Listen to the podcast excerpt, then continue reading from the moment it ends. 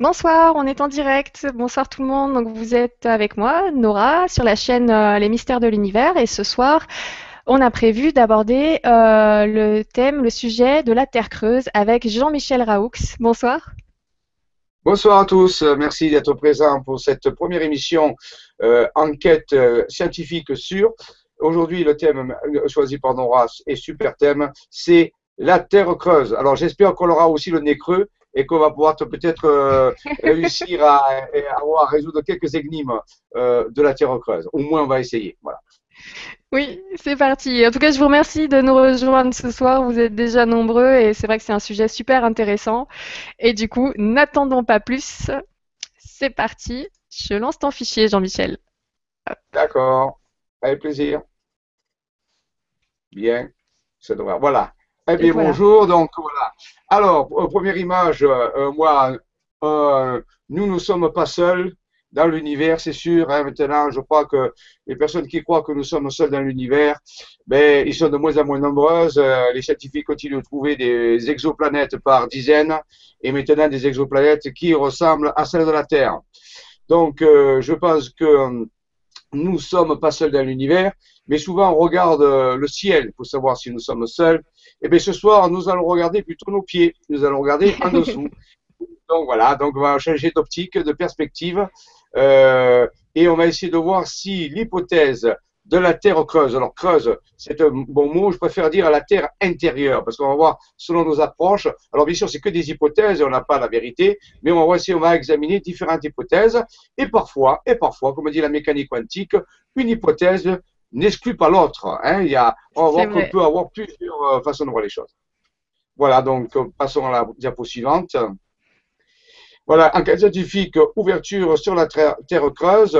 Ce soir, je vous parlerai aussi de certaines recherches que nous avons faites personnellement et quelques résultats. Et mais je rappelle que les choses seront beaucoup plus détaillées, beaucoup plus euh, augmentées dans la série des émissions le, retour des planificateurs invisibles, les chroniques des planificateurs invisibles, où là, je vais détailler les aventures, les événements, les découvertes. Ce soir, on va voir que petit morceau de ces découvertes, puisque le thème, c'est une enquête scientifique, hein, mais euh, on va quand même euh, voir, vous montrer qu'on connaît des choses et que les choses apparaissent actuellement. Voilà. Donc, passons à la diapo suivante. Très bien. Voilà.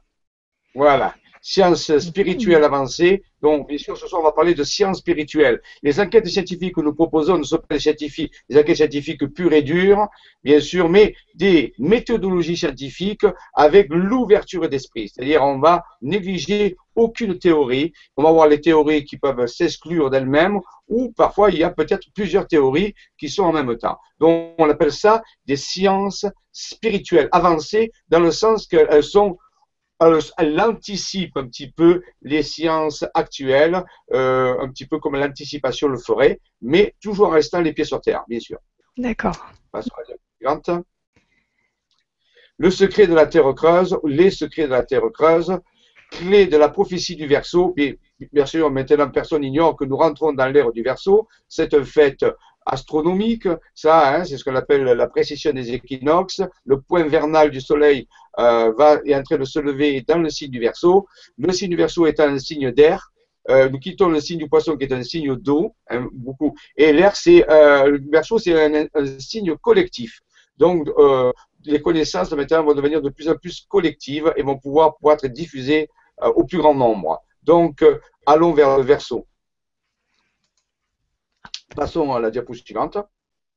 Voilà. Bon, euh, je peux me représenter pour ceux qui ne connaissent pas. Je suis à gauche, ne hein, vous ne trompez pas. Hein je suis à gauche là-bas, voilà.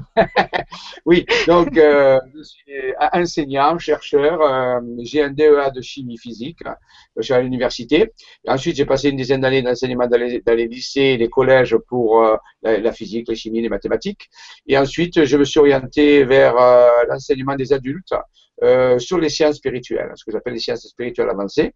Voilà. Et à, droite, c'est ma compagne qui elle, était professeure d'anglais, qui a vécu beaucoup aux États-Unis, en Nouvelle-Zélande, qui parle, contrairement à moi, qui ne parle que le marseillais, elle, voilà, elle parle plusieurs langues, donc elle s'occupe de toute la logistique, de toute la communication, de préparer les voyages, parce qu'on fait beaucoup d'enquêtes sur le terrain, on amène des gens vérifier ce qu'on trouve, donc elle s'occupe de tout ça. Voilà. Nous vivons dans le Var. Ah oui, c'est oublié de le dire. Nous vivons dans le Var, pour ceux qui connaissent la France, euh, près de près d'Aix, à 30 km d'Aix, euh, vers Saint-Raphaël. Voilà. D'accord. Passons à la suite. Voilà. Alors, bien sûr, euh, parmi les chercheurs que je côtoyais, M. Raymond Spinozzi, qui est aussi marseillais, qui habite à Marseille, lui qui a fait, qui a fait de nombreuses découvertes euh, cartographiques à travers une, des visions qu'il avait à, avec, euh, on peut dire, euh, une dimension quantique de son être. Et il a pu contacter cette dimension intérieure et il avait des révélations qu'il a pu transcrire sur des cartes.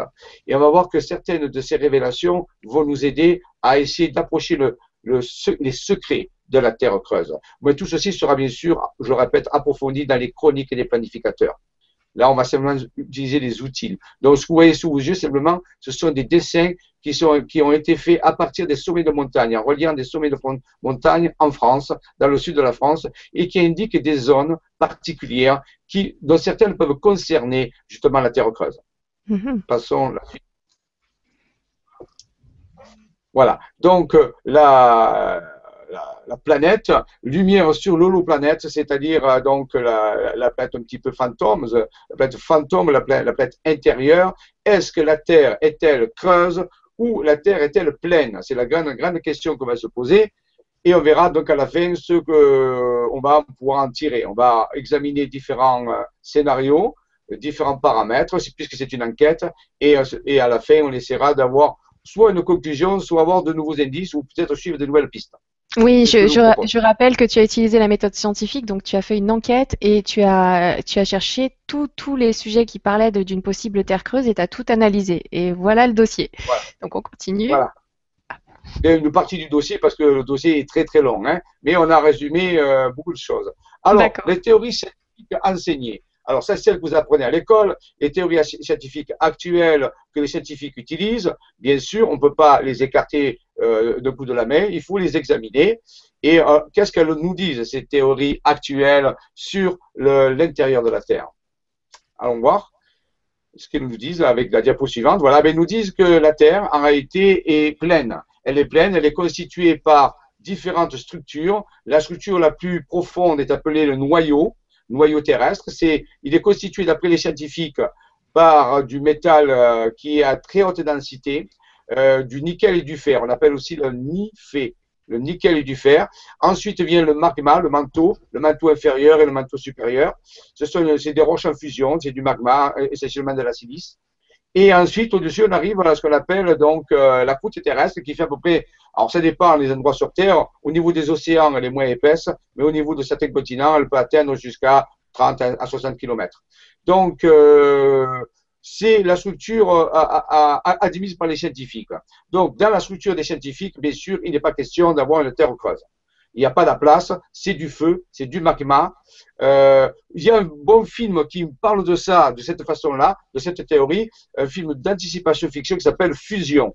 Si vous pouvez le voir, il est très intéressant. Il met en scène cette, justement cette théorie de la Terre pleine de magma. Donc, voyons, continuons notre euh, enquête. Voilà. Voilà. Donc, euh, maintenant, on va aborder l'histoire cachée. Bien sûr, ça, c'est la théorie admise. On voit qu'il n'y a pas de solution pour la Terre creuse. Donc, d'après les scientifiques actuellement, il n'y a pas possible. Donc, la Terre creuse est une fantaisie, une utopie. Euh, d'après leur. Alors, il faut savoir qu'ils n'ont pas de preuves non plus, parce que personne n'a creusé euh, euh, sur. Il faut savoir que ça fait 6000 km quand même, hein, de, la, de terrestre jusqu'au noyau. On a 6000 km, c'est-à-dire six fois la grandeur de la France.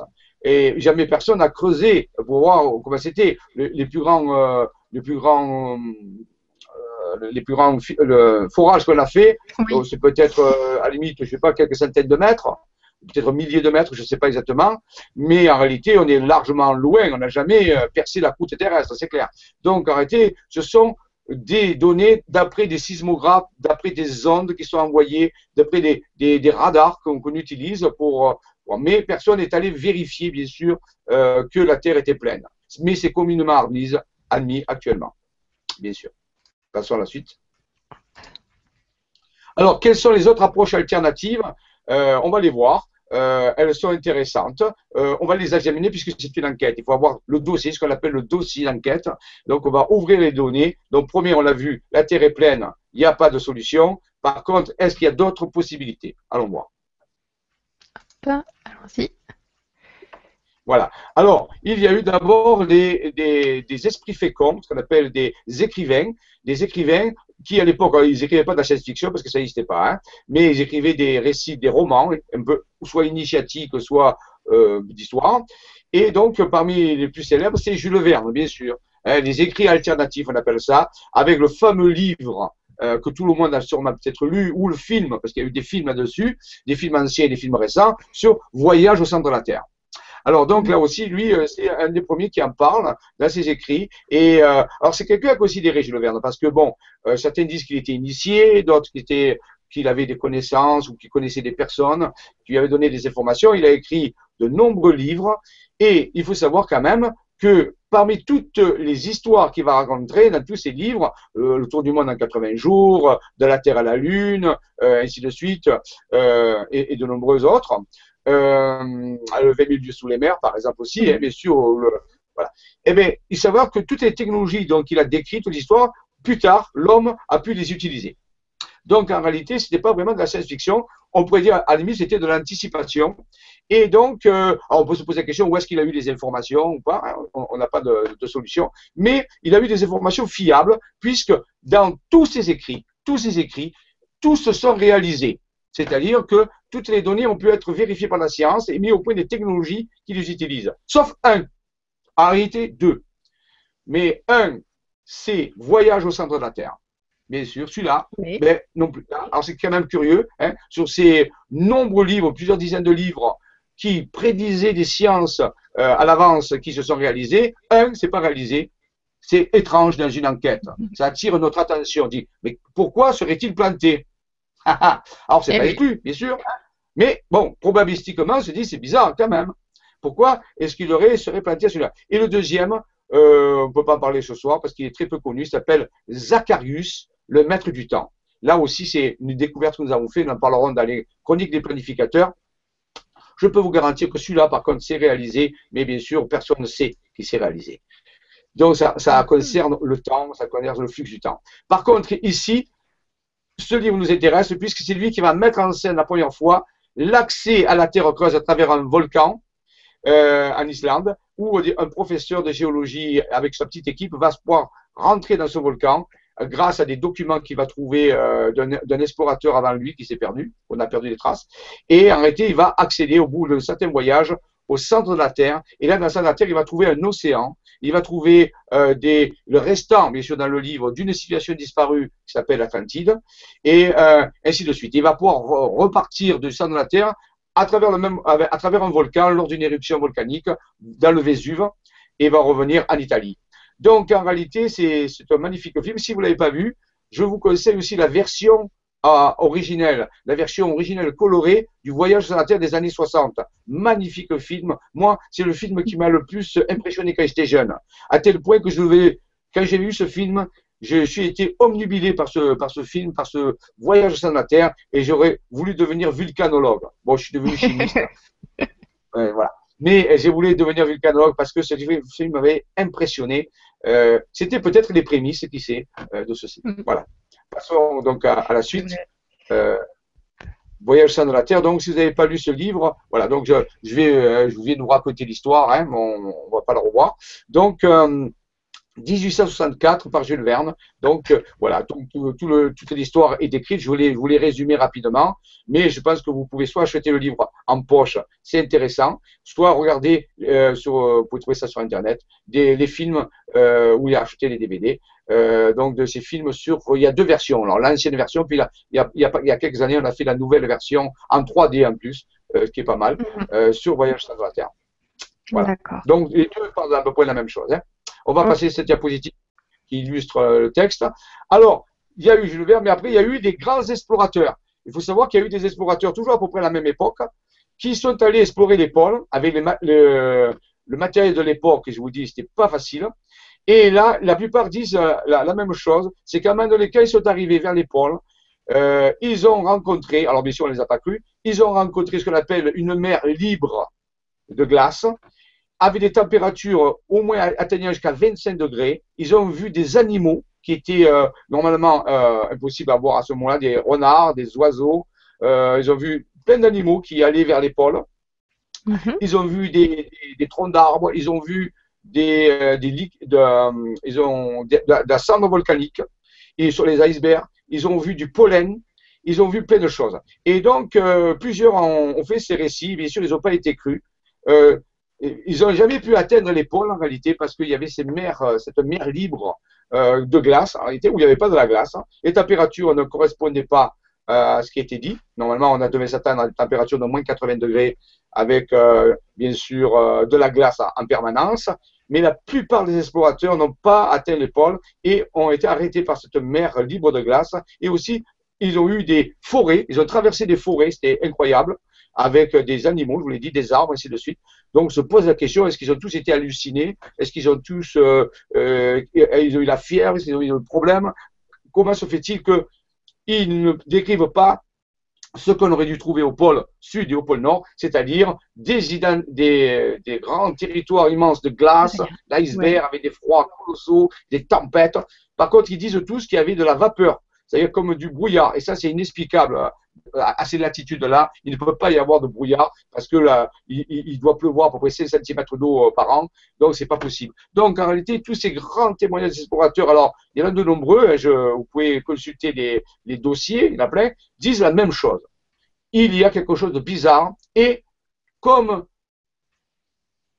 un endroit qui n'est pas accessible et où seraient les pôles. Mais là aussi, on, ils n'ont jamais pu atteindre ces pôles. Ça, c'est important de le comprendre. Voilà. Passons à la diapositive. Oui, je voulais te poser une question. Euh, oui. Tu es. Voilà. À ce qui paraît, je, remets mon image sinon ça fait un peu bizarre. Donc, euh, à ce qui paraît, les avions ne passent jamais euh, pile au milieu des pôles. Tu t'en as entendu parler? Oui, oui, euh, à cause des compas magnétiques, puisqu'on dit que, lorsqu'il n'y a pas de champ magnétique, en réalité au pôle, il faut savoir que le, la courbure du champ est très importante, rentre dans l'intérieur. Donc, mhm. en réalité, les compas des avions sont déviés. Donc, euh, c'est la navigation est très dangereuse. Donc, euh, ils évitent. Il y a des routes, oui, les routes commerciales sont, évitent les pôles à cause justement de, de cette déclinaison magnétique qui est à 90 degrés quand même importante. Et donc, euh, ils seraient perturbés. Donc, oui, euh, ils ne sont pas survolés par les. Et il y a très peu de satellites qui, qui passent au-dessus des pôles, il faut le savoir. Je, je pas, il n'y en a aucun qui, qui passe au-dessus des pôles. D'accord, ok. Merci beaucoup. La question. Hop. J'y retourne. Tu veux que je passe à l'image suivante? Oui, oui. Voilà. Voilà. Alors à l'époque, il y a un chercheur des années 70 qui s'appelle Raymond Bernard, qui a recensé tous ces euh, récits des explorateurs et euh, qui a écrit un livre qui est trouvable maintenant, qui n'est plus édité. Vous pouvez le trouver sur un, euh, un petit peu. Euh, parfois sous forme de PDF aussi, on peut le trouver. Je, vous recommande de le lire parce que c'est le seul livre de référence qu'on a, qui s'appelle La Terre creuse. C'est un livre sérieux aux éditions Albé Michel et qui relate, qui fait la synthèse d'un petit peu de toutes les, les, ces observations qui ont été faites euh, donc euh, par ces explorateurs qui ont eux parfois émis aussi des théories d'explication, on les verra tout à l'heure. Donc ce livre qui s'appelle La Terre creuse, très intéressant et qui amène des arguments vers ce mystère, ce mystère de la Terre creuse, euh, qui se loue. Alors, il faut dire pourquoi? Parce qu'il y aurait des entrées, d'après ces explorateurs, il y aurait des entrées au pôle qui nous permettraient de pénétrer dans la Terre creuse. Alors, on verra tout à l'heure comment on peut expliquer ça. Est-ce qu'on y va? Est-ce qu'on tombe? Euh, Qu'est-ce qui se passe? Vous voyez, quelque part. Donc, euh, mais eux, ils disaient qu'il y avait des entrées euh, sur, la, sur la Terre creuse. Par exemple, je peux vous donner une information. Euh, parmi les grands précurseurs, qui est un explorateur, euh, il y a, y a William Reed qui dit Au monde entier, je déclare que la Terre est creuse et habitable intérieurement. Il a fait cette déclaration publique sur un journal. Donc, vous voyez, il a, il a engagé sa réputation. Donc, il y a des gens qui étaient vraiment persuadés que la Terre est, on vous disait qu'on avait un accès vers une Terre intérieure. Ça, c'est important de le comprendre. Il y a des gens qui ont passé leur vie et, qui ont eu des problèmes, bien sûr, euh, en, gardant cette optique. Continuons. Donc, ce n'est pas quelque chose à écarter, c'est vraiment quelque chose à considérer. Donc, vous voyez, je vous ai parlé tout à l'heure de la mer libre du pôle. Des livres ont été écrits là-dessus qui décrivent, normalement, il ne peut pas y avoir de mer libre au pôle. Tout est recouvert par la banquise de plusieurs, même dizaines de mètres, il faut le savoir. Eh bien non, les explorateurs, je vous rappelle, disent qu'il y a de la mer libre. Et non pas que libre, même parfois. Et vous allez vous accrocher, certains disent qu'ils ont pu se baigner. Incroyable. C'est vrai, la Terre, on peut se baigner. La température était telle que, il faut savoir que certains explorateurs disent qu'à un moment donné, ils sont arrivés dans un endroit où il y avait comme une forêt. Et quelqu'un, ils se sont couchés et en réalité, euh, la température avait atteint 25 degrés. Ah oui, donc il faut, emmener euh, une valise pour les températures de moins 25 degrés et une autre pour les plus 25 degrés, quoi, avec le maillot de bain et tout ça. Énorme. Quand ils sont arrivés avant, les températures étaient bien de moins 80, puis maintenant ils arrivent dans une zone où la température change, bien sûr. Alors, avant, bien sûr, il y avait des moins 80, c'est un fait. Mais quand ils arrivent à certaines zones, ils passent une, limite à partir duquel ils étaient tellement étonnés qu'ils n'arrivaient pas à supporter les couvertures tellement il faisait chaud. C'est ce qu'ils disent, hein, c'est pas moi qui l'invente. Donc, en réalité, euh, des explorateurs, je parle des gens sérieux, pas, pas des, vous voyez, non, non, des, gens qui, qui, dont le travail c'était d'aller explorer les pôles, comme des explorateurs modernes, pareil, hein, voilà. Passons à la suite. Continuons. Voilà, donc vous avez ici euh, ce, cette personne que je vous parlais tout à l'heure qui s'appelle Reed et qui a déclaré, je le recite, au monde entier, je déclare que la Terre est creuse et habitable intérieurement. Donc vous voyez, ils ont fait euh, vraiment des déclarations officielles, hein, c'était public, ils disaient ça, ils engageaient leur honneur, et à l'époque c'était très important, et toute leur carrière dans ces déclarations. Donc je pense qu'il faut, le, dans un dossier d'enquête, un peu comme une enquête policière, et on est obligé de prendre en compte ces euh, témoignages. On ne peut pas les négliger. Hein. Voilà, continuons. Alors, bien sûr, hein, tout le monde connaît ce que cette serveuse, l'amiral Bird. L'amiral Bird qui été aussi un explorateur, qui est allé explorer les pôles. Euh, lui aussi, par contre, ah, voilà. Lui, par contre, il a fait des rencontres tout à fait particulières. À un moment donné, il va euh, euh, rendre compte qu'il a, qu'il va rentrer en contact avec des êtres qui sont à l'intérieur de la, de la Terre, à l'intérieur de, la Terre intérieure mais on le connaît aussi surtout pour l'opération Jump, c'est-à-dire, euh, vous savoir que juste après la guerre, euh, la, mer américaine a armé une flotte avec un porte-avions et plusieurs bateaux, et pour aller déloger les nazis qui s'étaient établis, euh, une, base, une base nazie s'était euh, établie à l'Antarctique, dans le pôle sud. Et c'est à partir de cette flottille, cette on peut dire armada, dont on a les mhm. documents, et ça s'est documenté. Où, euh, mais le problème, c'est que euh, ils sont vite revenus. Tout l'armada est revenu avec des pertes énormes. Euh, au lieu que la mission dure euh, plusieurs euh, plusieurs mois, elle a été raccourcie. Et en réalité, l'amiral Bird va dire qu'ils ont reçu, ils ont été reçus d'une façon assez difficile. Ils ont été attaqués par des technologies euh, que personne ne possédait au monde à l'époque. Et donc, euh, euh, donc, ils ont eu des pertes et ils n'ont pas pu déloger ces soi-disant nazis qui s'étaient établis dans une base de l'Antarctique près du pôle Sud.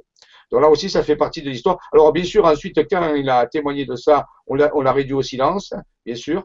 Euh, on a arrêté tous nos dossiers parce que c'était top secret. Et voilà. Donc, euh, dans son hypothèse euh, et de, ce, de son, des récits d'exploration, parce qu'il est allé plusieurs fois, mais il dit que lui, il est rentré en contact avec des êtres euh, à l'intérieur de la Terre. Oui, et c'était pas, c'était pas n'importe qui, c'est juste pour dire quand même euh, rajouter que l'amiral Richard et euh, Evelyn Bird, c'est un, c'est il est grand chancelier de l'ordre de Lafayette et de la Croix du Mérite, il est secrétaire perpétuel de l'Académie fédérale de la Marine et des Sciences. Et il dit qu'il est allé à l'intérieur de la Terre. Mais oui, c'est un contre-amiral, mais donc quand même, c'est un militaire de très haut grade, il n'y a pas plus haut grade pour la marine, donc à, responsable d'un armada, d'un porte-avions avec plusieurs croiseurs, ainsi de suite, avec des hélicoptères, il avait vraiment de choses, donc il a rencontré dans l'Antarctique une résistance il a décrit des engins supersoniques, à l'époque il n'y en avait pas, euh, qui avaient la forme un peu comme des soucoupes volantes. certains disent que ça avait la forme un peu comme des soucoupes volantes. Des photos ont été prises, hein, tout ça, mais tout, ça a été étouffé et, euh, et rendu secret, bien sûr. Et euh, donc ces nazis, dans cette base qui était là, on, savait que ça faisait quand même dix ans qu'ils étaient là. Hein. Alors voilà, qu'est-ce qui s'est passé? Ah, Qu'est-ce qu'ils ont rencontré? Euh, ça restera un mystère pour l'instant, mais on voit que euh, il se passe des choses bizarres euh, près des pôles, que ce soit près du pôle nord ou du pôle sud, il y a des choses bizarres qui s'y passent. Et l'amiral va vraiment témoigner. Et moi, je le crois, parce qu'un amiral ne s'amuse pas à son niveau de raconter des fadaises, surtout à ce niveau-là. Et il dit qu'à un moment donné, il va prendre avec son avion, il va être avec plusieurs d'autres personnes, et il va à un moment donné passer un cap. Surtout là, c'était au niveau du pôle Nord. Il va passer un cap et il va se retrouver de l'autre côté. Il va être pris en charge. Son avion va être pris en charge par, par des êtres qui vont l'inviter et qui vont lui donner un petit peu un discours. Ils vont lui parler rapidement. Il va pas rester très longtemps. Et ensuite, il va, euh, on va l'inviter à repartir et à donner un message au monde en disant oui, le monde à l'intérieur a, a, des dimensions habitables, mais il n'est pas encore le moment euh, de révéler ces choses-là. Voilà. Donc, on peut dire qu'il est devenu un, comme un ambassadeur, involontairement, bien sûr, euh, à son niveau, de, euh, du message de ces civilisations intérieures. C'est ça, vous pouvez retrouver d'ailleurs le, journal de l'amiral Bird sur Internet. Vous pouvez, euh, enfin là, moi du coup je, je l'ai trouvé tout à l'heure, je l'ai lu, c'est passionnant. Donc il explique tout le voyage, tout ce qui s'est passé heure par heure, voire même des fois minute par minute pour expliquer les problèmes techniques qu'ils ont eus. Et ensuite, euh, eh ben, c'est passionnant parce que oui, c'est exactement ce que tu dis. Il arrive au pôle Nord et il se fait comme aspiré par une technologie euh, supérieure. Il n'a plus du tout le contrôle de, de son avion. Et euh, lui et son équipage, euh, d'ailleurs, reçoivent des, des, informations radio de cette population, des personnes qui les ont agrippés comme ça, qui leur dit ne vous inquiétez pas, voilà, vous pouvez descendre, on s'occupe de vous. Et il passe un moment incroyable. Donc, il explique du coup dans son rapport de vol euh, voilà, c'est une partie où il témoigne vraiment de ce qui s'est passé à l'intérieur. C'est passionnant. Donc là, il rencontre effectivement cette population qui va délivrer un message très important pour euh, toute l'humanité. Euh, et du coup, il va repartir chargé de ce message-là pour le transmettre du coup à ses supérieurs. Et une fois qu'il arrive, donc bah voilà, il a été briefé, rebriefé encore pendant des heures et des heures. Donc il a tout tout raconté. Puis à la fin, on lui a gentiment demandé de ne rien dire du tout aux autres. Voilà. Donc, comme il était président de l'armée, donc euh, on l'a mis euh, au, silence et après, bien sûr, on l'a mis à la retraite et ainsi de suite. Il faut savoir que toutes ces affaires, tous ces documents ont été confisqués par l'armée lorsqu'il euh, lorsqu'il est mort, sous prétexte du secret d'État par le Pentagone. Donc tous ces documents privés, tout ça, ont été récupérés, soi-disant pour pas pour préserver sa mémoire. Voilà. voilà. tu veux que je te lise euh, juste la, dernière partie de son journal? Justement, il parle de ça. Donc il dit euh, Depuis 1947, ces dernières années ont été désagréables. Voici à présent le point final à ce journal singulier. En conclusion, je déclare que j'ai sincèrement gardé ce propos secret toutes ces années tel que que l'on me l'avait ordonné, totalement à l'encontre de mes valeurs de droit moral. À présent, la longue nuit semble arriver. Ce secret ne mourra pas avec moi, mais comme toute vérité, mais comme toute vérité triomphera, ainsi soit-elle. C'est peut-être le seul espoir pour l'espèce humaine. J'ai vu la vérité, elle a intensifié mon esprit et m'a rendu libre. J'ai accompli mon devoir envers ce monstrueux complexe militaire. À présent, la longue nuit commence à approcher, mais il n'y aura pas de fin. Tout comme la longue nuit arctique s'achève, le brillant soleil de la vérité se lèvera de nouveau, et ceux des ténèbres tomberont dans sa lumière, car j'ai vu ces terres sous le pôle, ce centre du grand inconnu. Et ça, il écrit en gras, en gros. inconnu. C'est ce qu'il soit, il disait souvent le grand inconnu, le, grand mystère, le grand secret. Oui, tout mhm. à fait, tout à fait. C'est lui rend honneur ce courage qu'il a eu. Bon, quand il, savait qu'il allait mourir, donc il a pu euh, donner ces informations. Donc, c'est dans le dossier, de nouveau un témoignage de valeur. Jules Verne, les grands explorateurs, d'autres témoignages et à l'amiral Bird, tous convergent vers ça. Donc, il faut l'étudier. On ne peut pas le, négliger. Et pour l'instant, il y a un point pour la science et cinq points pour les sciences alternatives. Continuons le dossier. Très bien.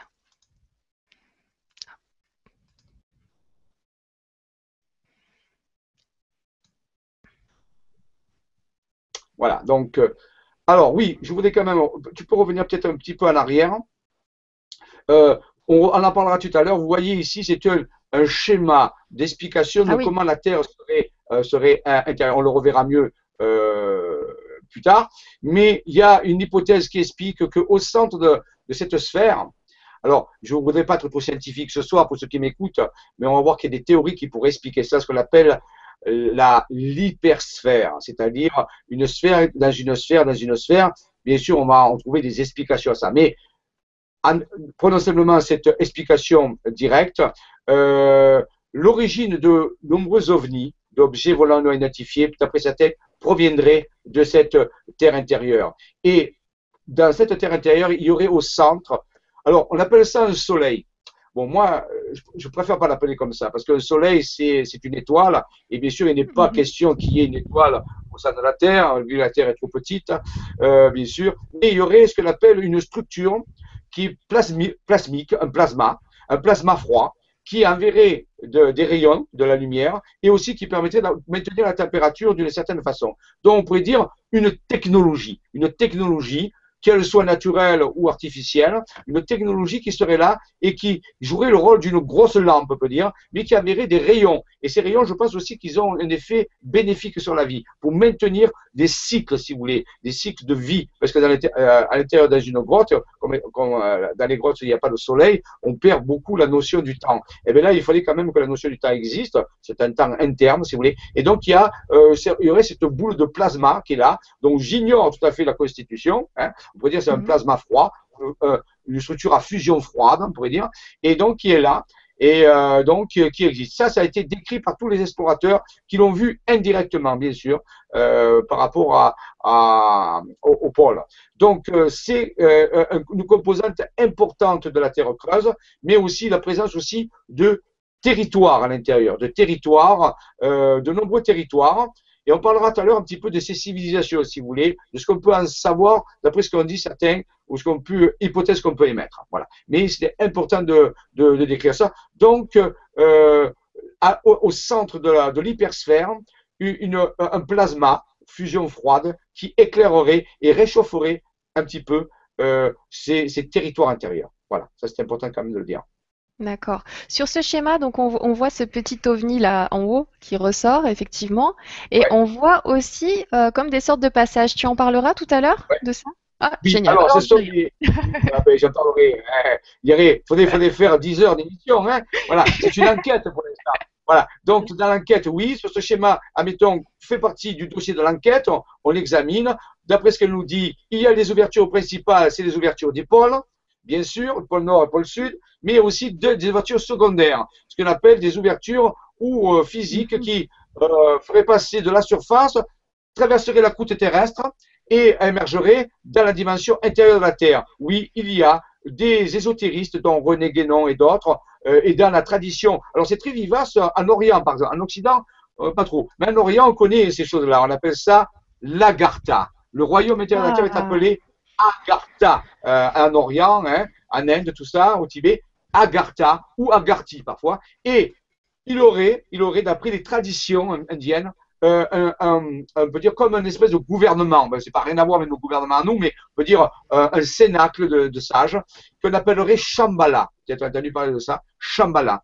C'est le, le, le, le, conseil des sages qui, euh, on peut dire, coordinerait les différentes civilisations, parce qu'il y a de nombreuses civilisations qui sont à l'intérieur de la Terre. il n'y en a pas qu'une, il faut le savoir.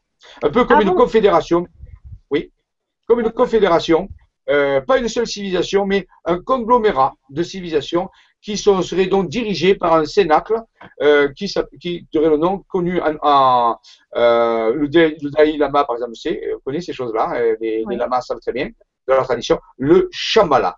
Alors voilà. Mais donc des, passages physiques, oui, des passages physiques.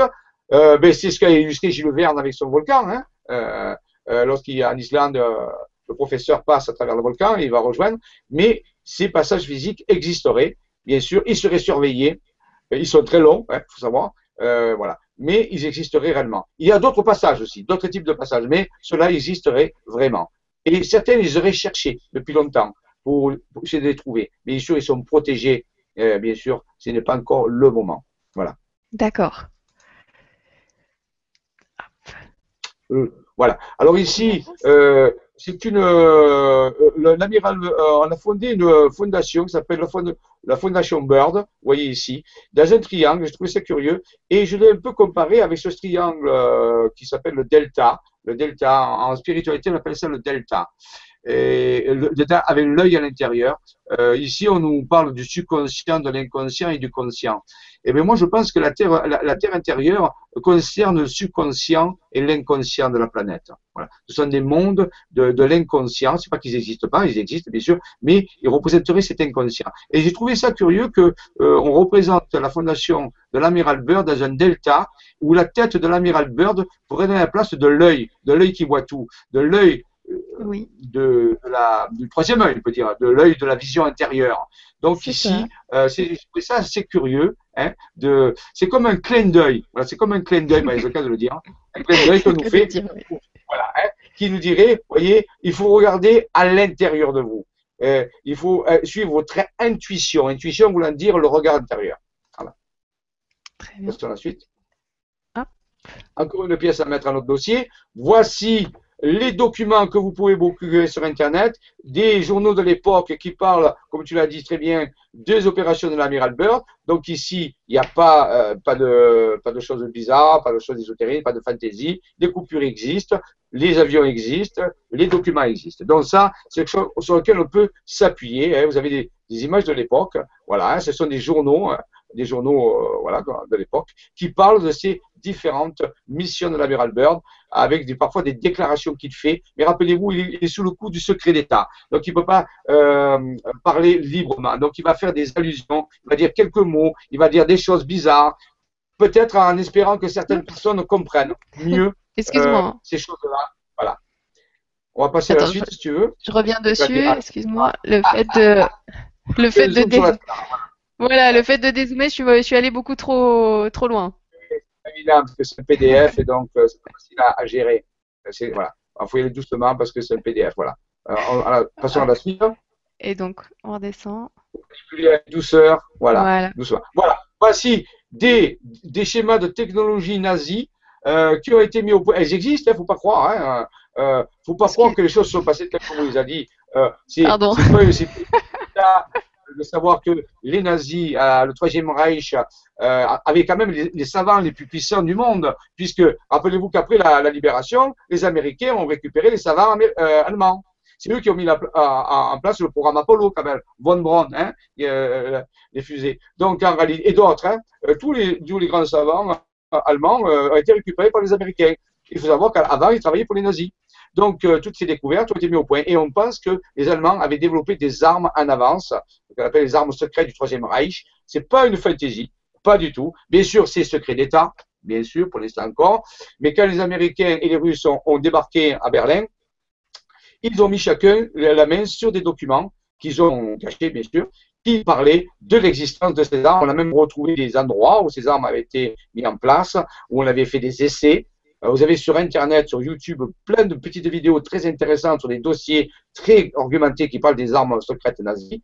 Et donc, euh, quand l'amiral Bird est allé justement dans l'Antarctique avec son armada, on pense qu'il a rencontré la résistance de ce type d'armes, quelque part. C'est là où il a eu des pertes, il a été obligé de faire demi-tour, euh, parce que ben, ces êtres qui étaient là avaient cette technologie. Voilà. Donc, euh, importante, et des technologies qui pourraient tout à fait passer pour éteindre des vaisseaux des objets volants non identifiés. Voilà. Ça, c'est important. Alors, ça semble gros, mais euh, oui, oui, euh, c'est clair. Euh, certains même ont même pensé, avec des preuves à l'appui, que l'armée allemande avait été capable de mettre la bombe atomique avant les Américains. Il y a des essais qui ont été faits et il leur manquait que deux petites choses, mais ils auraient pu faire des essais atomiques là. Donc, on peut dire qu'ils étaient très avancés dans ce domaine-là. Alors, on pourrait se dire pourquoi pourquoi est-ce que les, nazis étaient très avancés Il y a des explications, mais euh, ils avaient ces choses-là. Par contre, ils n'ont pas pu les utiliser au dernier moment. C'est pour ça qu'ils ont perdu la guerre. Mais ils étaient à deux doigts, à quelque chose près. Euh, Ils mhm. auraient pu euh, faire basculer. Et ils comptaient beaucoup, ils faire compter beaucoup sur ces armements avancés pour pouvoir modifier l'équilibre dans le monde. Voilà. Donc ça, c'est relié bien sûr à, aux bases antarctiques. Voilà. Ça, c'est important. D'accord. Une technologie. Donc, voilà, ici, vous avez des explications hein, qui montrent ces engins. Alors, bien sûr, euh, certains sont allés plus loin. Certains disent que même des engins euh, de, dernière génération par les nazis ont été mis au point, étaient capables d'aller dans l'espace et de faire des voyages on peut dire planétaire, c'est-à-dire peut-être se rendre sur Mars ou ailleurs. Ça, je ne peux pas l'affirmer, mais c'est du domaine du possible. Ça voulait dire que tout le programme Apollo, en réalité, euh, tellement en retard sur ce que connaissaient déjà les nazis, on peut vraiment se poser la question. voyez? Parce qu'ils n'utilisaient pas des fusées à propulsion euh, propergol ou, ou propulsion liquide, mélange oxygène-hydrogène. Donc en réalité, ils utilisaient une technologie capable de se déplacer, alors on va pas dire dans les étoiles, mais au moins dans le système solaire, au moins jusqu'à Mars. C'est certains éléments pourraient penser à ça. Ça, c'est important de comprendre. Quand même. Quand même, à l'époque, oui, oui. Alors, où ils ont, je rappelle, tiré ces informations, comment ils ont pu mettre au point ces technologies, c'est un bon point à se poser la question. Voilà. Hein. Mm. Continuons, bien? Voilà. Voici donc de nouveau, euh, voilà la campagne oubliée de l'Antarctique hein, que je vous ai parlé avec l'amiral Bird, Richard Bird. Voici les, sous-marins. Il avait des sous-marins, il avait des, des, porte-avions, mais il est sûr il a été. Euh, alors la base allemande est appelée la Swadsberland, c'est-à-dire la nouvelle Swad. Donc c'était là qu'ils avaient, euh, euh, quand même, ils étaient partis dix ans avant. Il hein. faut savoir qu'ils n'ont pas attendu la fin de la guerre pour y aller. Et donc cette base était occupée et ils avaient toute la technologie la plus avancée. Ils avaient même des sous-marins capables de, de, de, faire des grandes distances sans faire surface. Ils avaient mis au point des technologies très avancées à ce niveau-là. Vous voyez mhm. Voilà. Ça, c'est important de savoir. Ça fait partie de la de l'affaire de la Terre creuse, puisque c'est relié à, aux bases de l'Antarctique. Alors maintenant, est-ce que les, les nazis sont rentrés en contact avec les habitants ou les civilisations de la Terre intérieure, je ne le sais pas. Mais peut-être que peut-être qu'ils ont pu avoir des échanges ou peut-être qu'ils se sont rencontrés ou on ne sait pas. Hein. Mais tu as dit tout à l'heure qu'il y avait une base militaire. Euh, euh, voilà.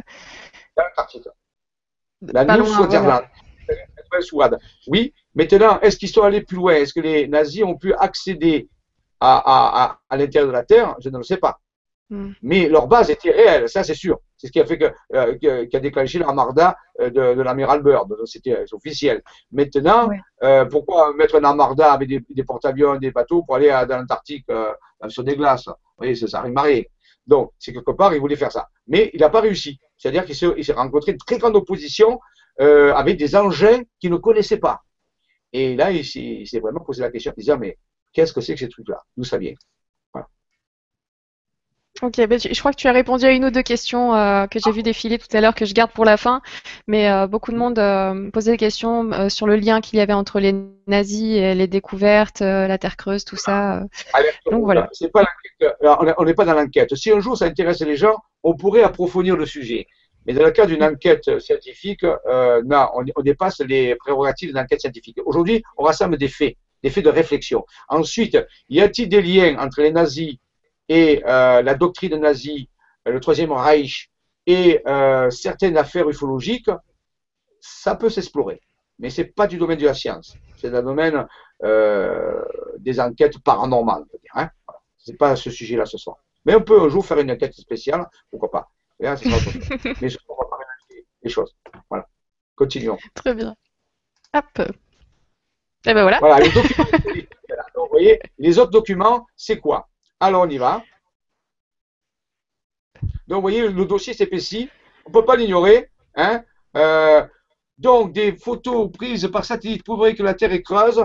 Justement, des, photos ont circulé à un moment donné, euh, ont été publiées par la NASA, même dans Paris Match, à un moment donné, on voyait des invaginations au niveau euh, du pôle Nord, comme des trous qui apparaissaient dans les nuages, des trous circulaires de nombreux. Et à un moment donné, ces photos ont été retirées.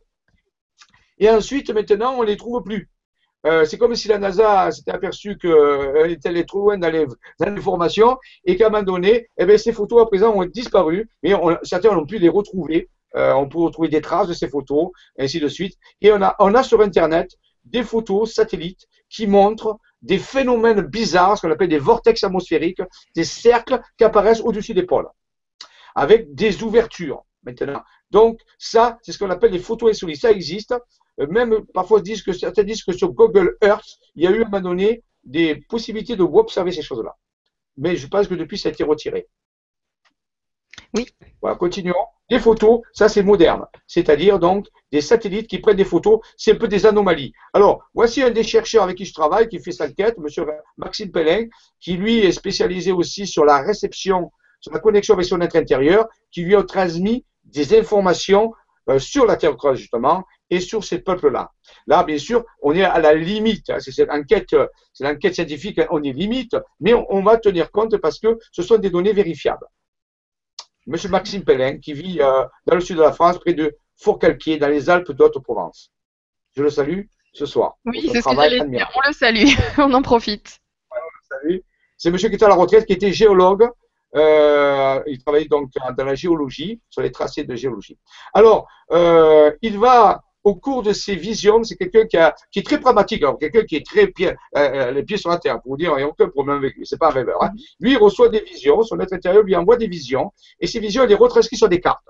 Et pour faire apparaître ces visions, il relie des sommets de montagne entre eux. C'est tout un, espèce de travail qu'on verra plutôt dans les chroniques des planificateurs, qui est vérifiable à 100%. Donc c'est une technique, on peut dire, borderline au niveau de la science, mais on ne peut pas l'ignorer parce que les vérifiables sont des cartes, c'est-à-dire que les sommets de montagne y sont et que les tracés aussi.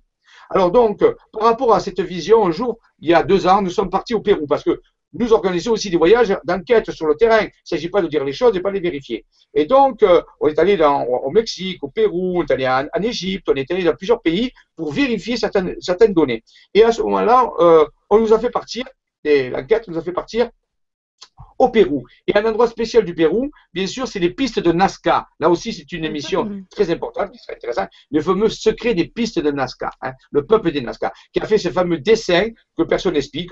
bien sûr, il y a des théories archéologiques, tout ça, mais personne n'arrivait à vraiment arriver à, à, à, trouver ce que ça veut dire. Et surtout récemment, on en a retrouvé de nouveaux. Donc, euh, nous sommes allés au Nazca. Alors, allons-y. La prochaine diapo.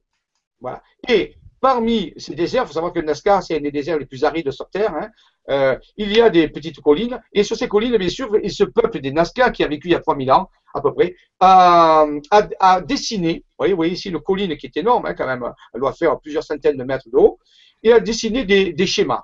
Et parmi ces schémas, vous, voyez celui-là qui est là, et il appelle officiellement l'astronaute. C'est comme ça qu'il appelle. Si vous allez sur Internet, vous allez sur Google euh, Images, vous tapez astronaute plus Nazca, et vous verrez ces photos. Donc, c'est là qu'elles existent. Donc, c'est l'astronaute. C'est un petit personnage qui a une tête ronde avec deux yeux, qui lève la main droite vers le ciel et la main gauche vers le bas. On l'appelle l'astronaute. Alors, allons-y, il existe, il n'y a aucun problème, on peut vérifier. On y va.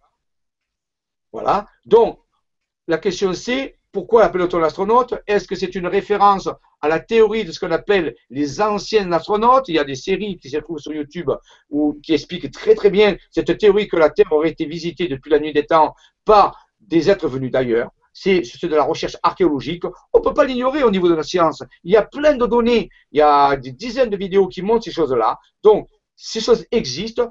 Une des théories serait la venue d'anciens astronautes venu du Mais il y a une autre théorie qui n'exclut pas celle-là, qui la compléterait, peut-être aussi la venue d'être de l'intérieur de la Terre.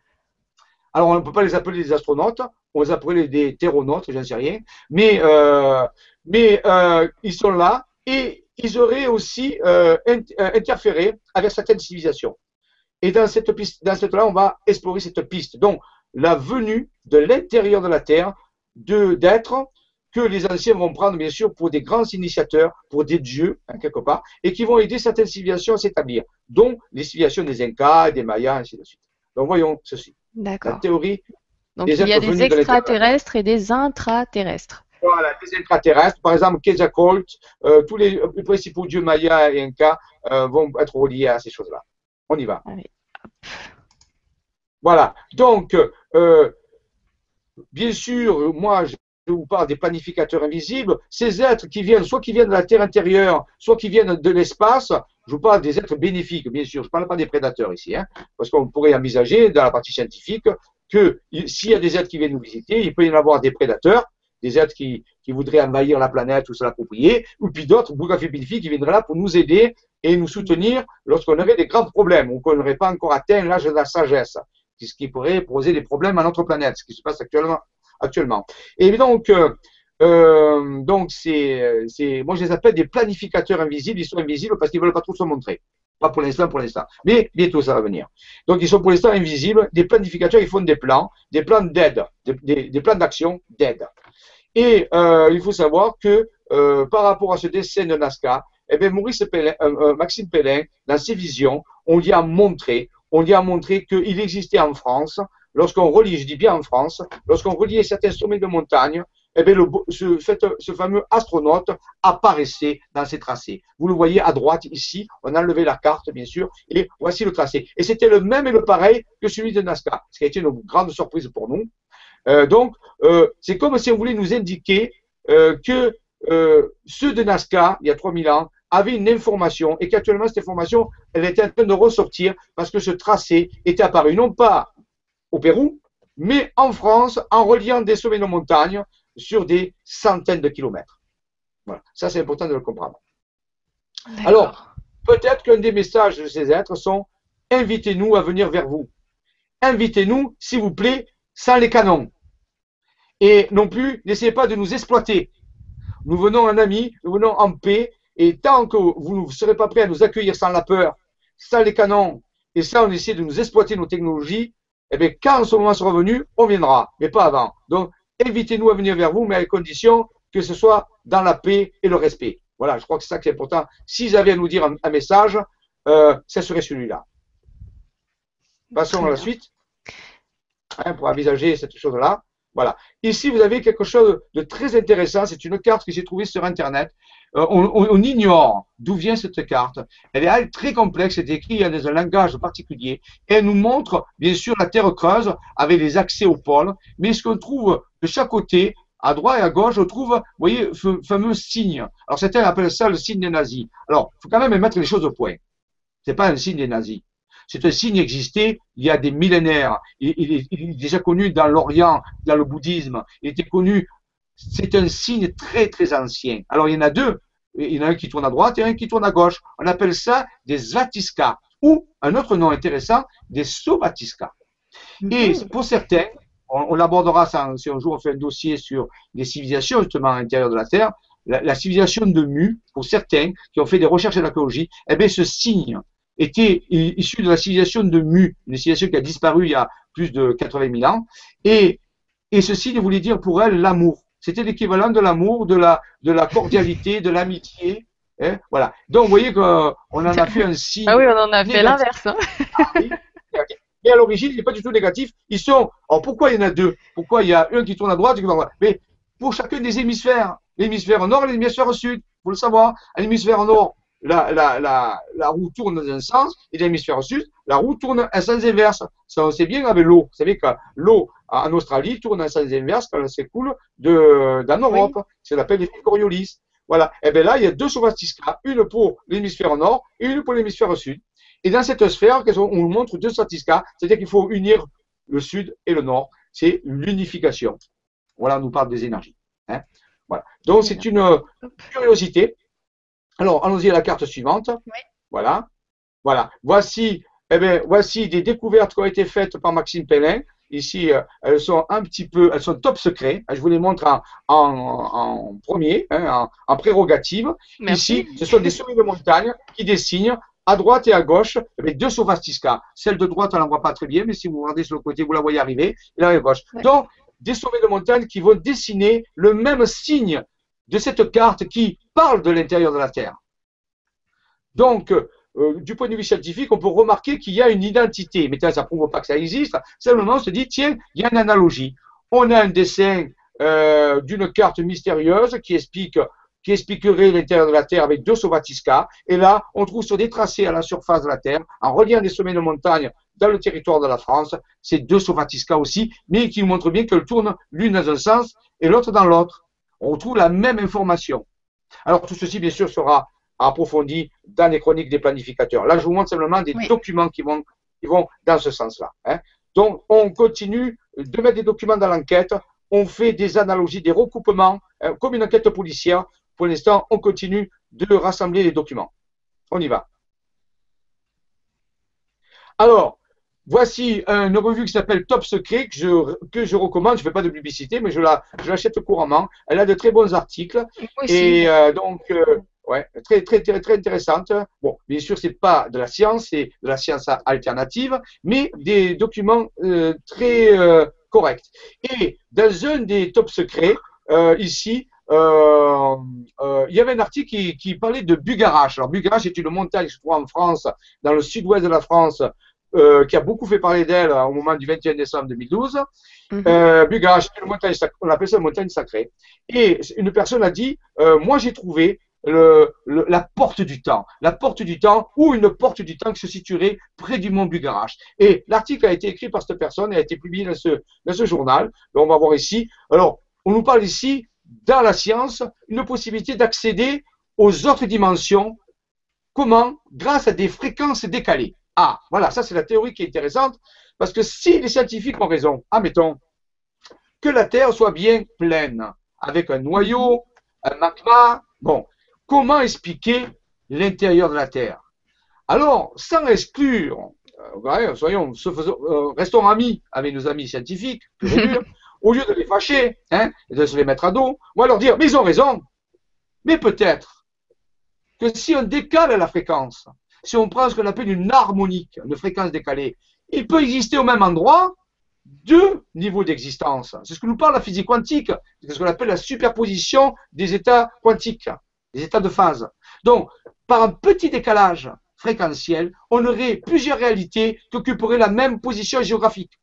Peut-être que ça expliquerait comment l'amiral Byrd a pu passer dans l'intérieur de la Terre, comment les explorateurs ont pu avoir accès à des choses, alors que nous, normalement, on n'observe pas ces choses-là. Peut-être qu'ils pas, se sont pas rendu compte qu'à un moment donné, ils ont glissé, on, dire, on appelle ça un glissement de fréquence, vers une autre harmonique. Et là, ils n'ont pas vu la différence, bien sûr, parce que euh, c'est très imperceptible. Euh, parfois, ça pourrait même se, se manifester sous forme d'un petit malaise, un petit bruit, un petit quelque chose comme ça, mais on ne s'en rend pas compte. Et on glisse dans une autre fréquence. Et là, bien sûr, il a un autre niveau d'existence. Ça pourrait être une explication, je pense que c'est l'explication la plus raisonnable. Au lieu d'exclure l'un et l'autre, eh bien, dit, eh, cherchons une théorie du tout. Hein, c'est ce que cherche les scientifiques, la théorie du tout. Ça veut dire un glissement fréquentiel. Et ça ouvrirait, bien sûr, les hypothèses de l'existence de, de nombreuses réalités au même endroit géographique, mais décalées dans les fréquences. On va examiner cette euh, théorie. Allez, hop, on continue. C'est vrai, j'ai jeté un coup d'œil là sur le, le, journal de bord et effectivement, là, c'était marqué à 9h10 du matin, boussole magnétique et gyrocompas affolé, affolé qui oscille incapable de garder le cap, tout ça, et avec des turbulences. Donc ça pourrait très bien euh, faire partie de ce que tu disais, euh, euh, quelque chose d'imperceptible, voire ça pourrait être ça, finalement. Oui, tout à fait, avec des, des manifestations magnétiques, bouleversement de compas magnétique, ainsi de suite, bien sûr, et des effets. Alors, ça s'appelle les théories alternatives. Hein, on y va. Théories alternatives. C'est parti. Ah. Tu vois l'image ou pas? Non, non, euh, j'ai toujours des théories alternatives. Hop. Voilà. Donc les théories alternatives, on l'a vu tout à l'heure, c'est l'hypothèse de la Terre intérieure, ce que les mathématiciens, alors ça existe en mathématiques, il faut savoir, hein, s'appelle des hypersphères. Alors, si vous avez cinq minutes demain ou après-demain, vous allez sur euh, Google, faites Google ce que vous voulez, le moteur de recherche que vous voulez, et vous tapez hypersphère mathématique. Et vous allez voir la théorie des hypersphères. C'est une théorie mathématique, ça existe, qui, qui énonce que plusieurs dimensions peuvent exister au même endroit. Ce sont des mathématiques. Ça existe, ça se ça fait partie de la topologie, l'étude des mathématiques, de la géométrie. Donc, la Terre serait hypersphérique, c'est-à-dire contiendrait plusieurs dimensions euh, au, au, même endroit. Wow. Voilà. Quelques outils utilisés euh, dans ces études. Nous utilisons des, outils qui sont les archives des découvertes publiées par des chercheurs en sciences avancées, des archives sérieuses, bien sûr. Euh, bon, premier travail de, recherche et de ce qu'on appelle à l'université quand on fait une thèse, un doctorat, une recherche, on va toujours apprendre à la bibliothèque. On va se rencarder sur ce qu'ont fait les autres avant nous. Hein, on pourra faire la même chose. On va faire, un rappel, une recherche bibliographique. Ensuite, nous, on va utiliser des cartographies sur carte routière, vous avez vu un exemple tout à l'heure, mais vous en verrez d'autres plus tard, très passionnants, vérifiables à 100%. De la gématrie en langue française, ça on en parlera, c'est une technique de cryptographie qui mélange les mots et les valeurs mathématiques. Mm-hmm. Et de la géométrie et géographie sacrée, ça aussi, ce sont des données que les anciens connaissaient bien euh, pour construire leurs temples, les données de géographie et géométrie sacrée. Voilà. Il faut savoir simplement se rappeler que sur les sommets, sur les cartes, les sommets de montagne sont représentés par un petit symbole qui est un triangle blanc. Continuons. Ce sont les outils qu'on va dire. Alors voilà, un exemple ici de passage euh, de, tiré du livre de la Terre creuse, on a parlé tout à l'heure de Raymond Bernard.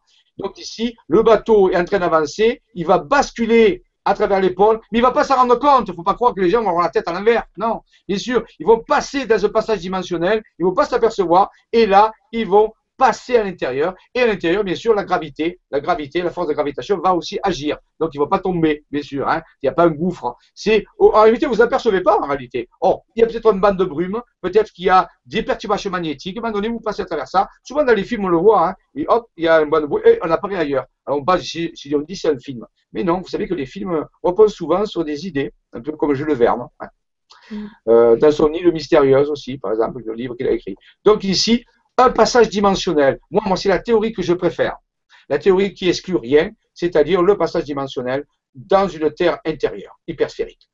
Est-ce que, est que, ça veut dire que le centre de gravité se trouve ici? Je ne sais pas si tu vois la souris bouger.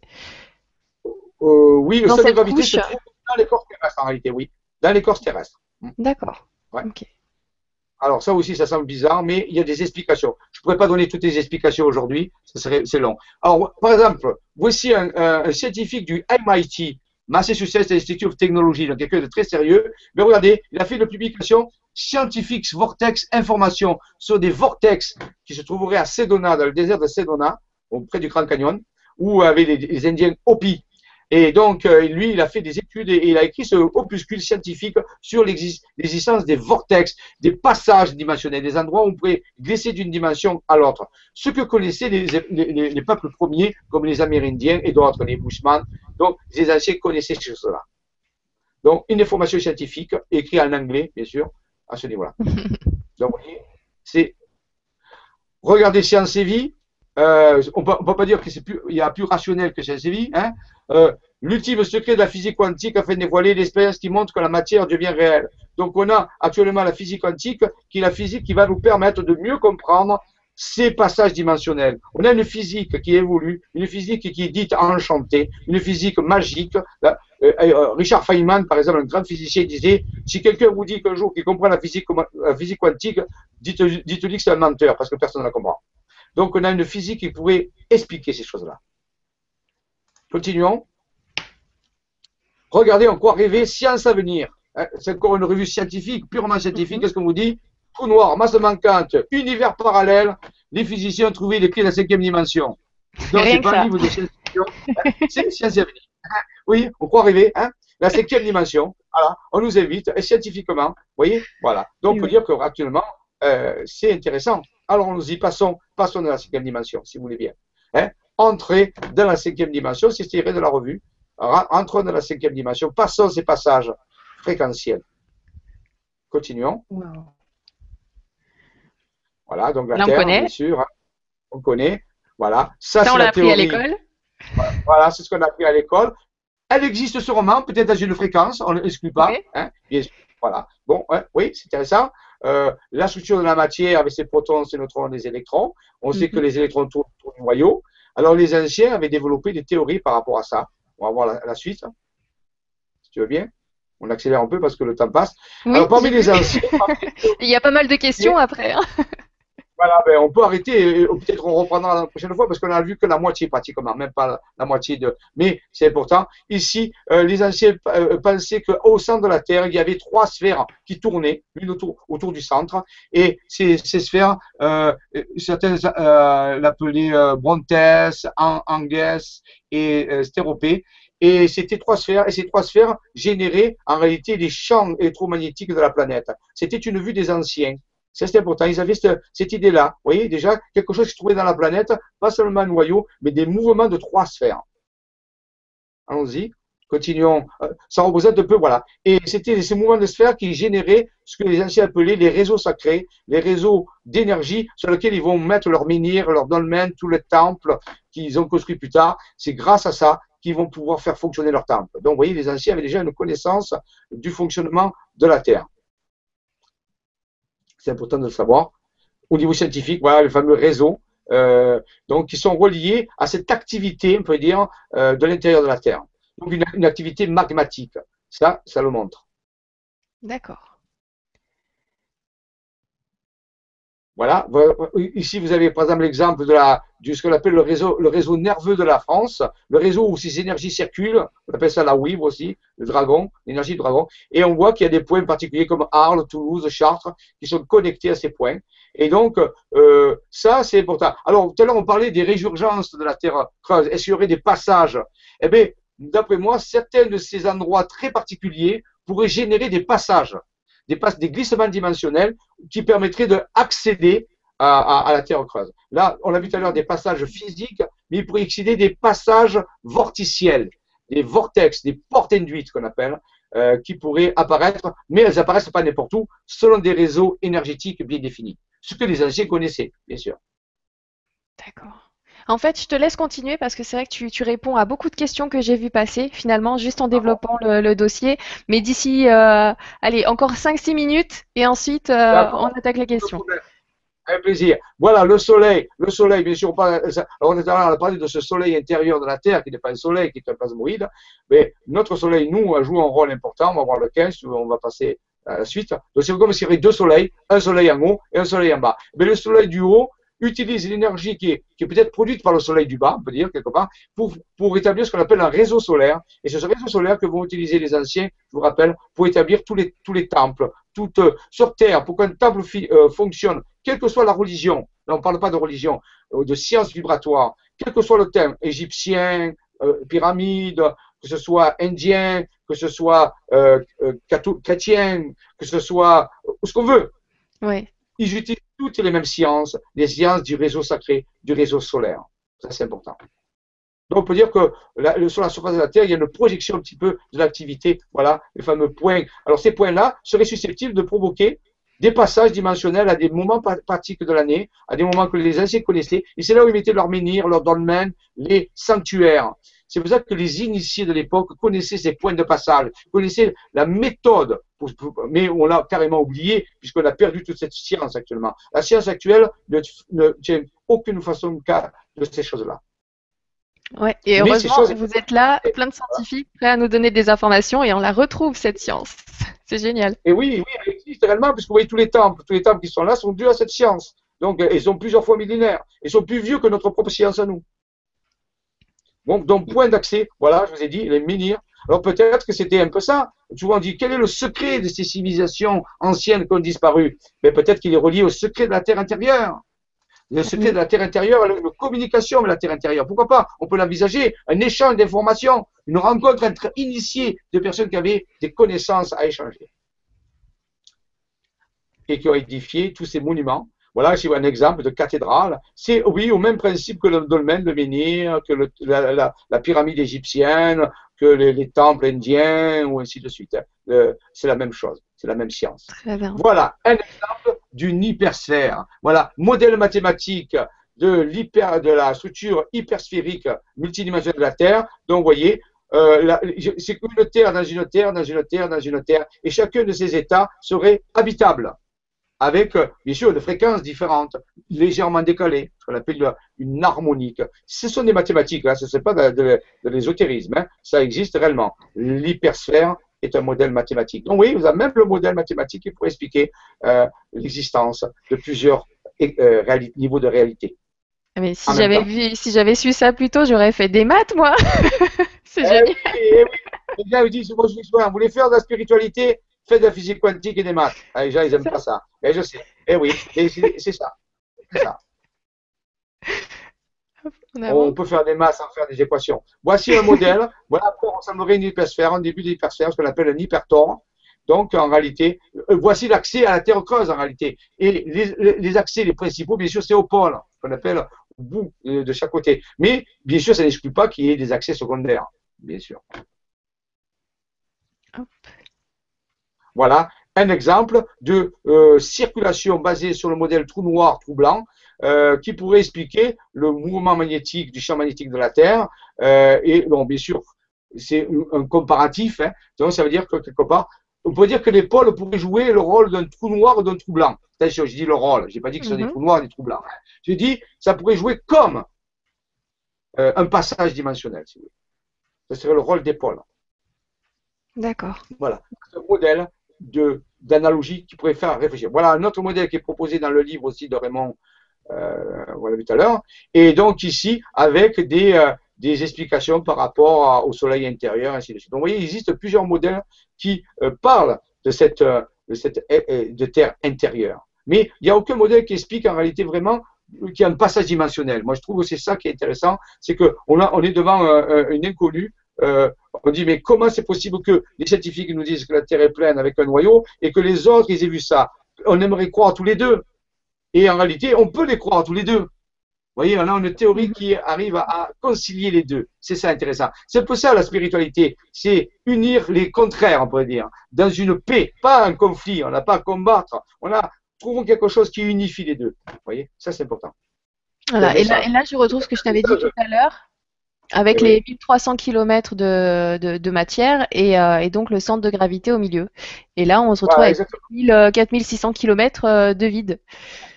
De vide. Peut-être dans une autre dimension, décalée, c'est possible. Hein, N'oublions pas ça. Et peut-être décalé dans une autre dimension. Voilà. Et voir les deux. voir les deux. Vous voyez, les, les deux sont, sont, là, existent, et, et, ça expliquerait tout. Ça, tout est possible. Au moins pour l'instant. Au moins pour l'instant. C'est l'hypothèse dans l'état actuel de nos connaissances. Voilà, vous, vous, avez ici un exemple. Si vous regardez euh, de certaine façon ce, ce, ce, mandala, vous aurez l'impression d'aller à l'intérieur. Ben, c'est un petit peu comme l'épaule. Vous voyez, hop, on rentre à l'intérieur. Il y a le mandala qui fait comme s'il tournait. Et bien en réalité, on pénètre à l'intérieur. C'est bien sûr, c'est un effet, hein, euh, on peut dire, de dessin, hein, d'optique, mais c'est un peu ça l'épaule, le secret d'épaule. C'est un passage, un passage vers un ailleurs. D'accord. Voilà, vous voyez, il y a des théories qui expliquent les vortex. Ce pas des choses euh, de science-fiction, pas du tout. Ça s'appelle des vortex, les vortex de l'eau, les vortex d'un fluide. Tous les fluides peuvent utiliser des vortex. Moi, j'en ai vu l'autre fois. Je suis allé me promener près d'une rivière, une grande rivière, et euh, j'ai vu à la surface des vortex tourner, des choses apparaître. ça, ça, ça, ça, faisait comme des tourbillons. il y en avait plusieurs. C'était curieux, ça se formait tout seul. Donc ces vortex c'est ça la théorie. Eh bien, Jules Verne utilise cette, euh, cette approche dans son film, euh, dans son livre, euh, pour passer du volcan à un. Il passe à travers un truc et il passe à travers un vortex en réalité.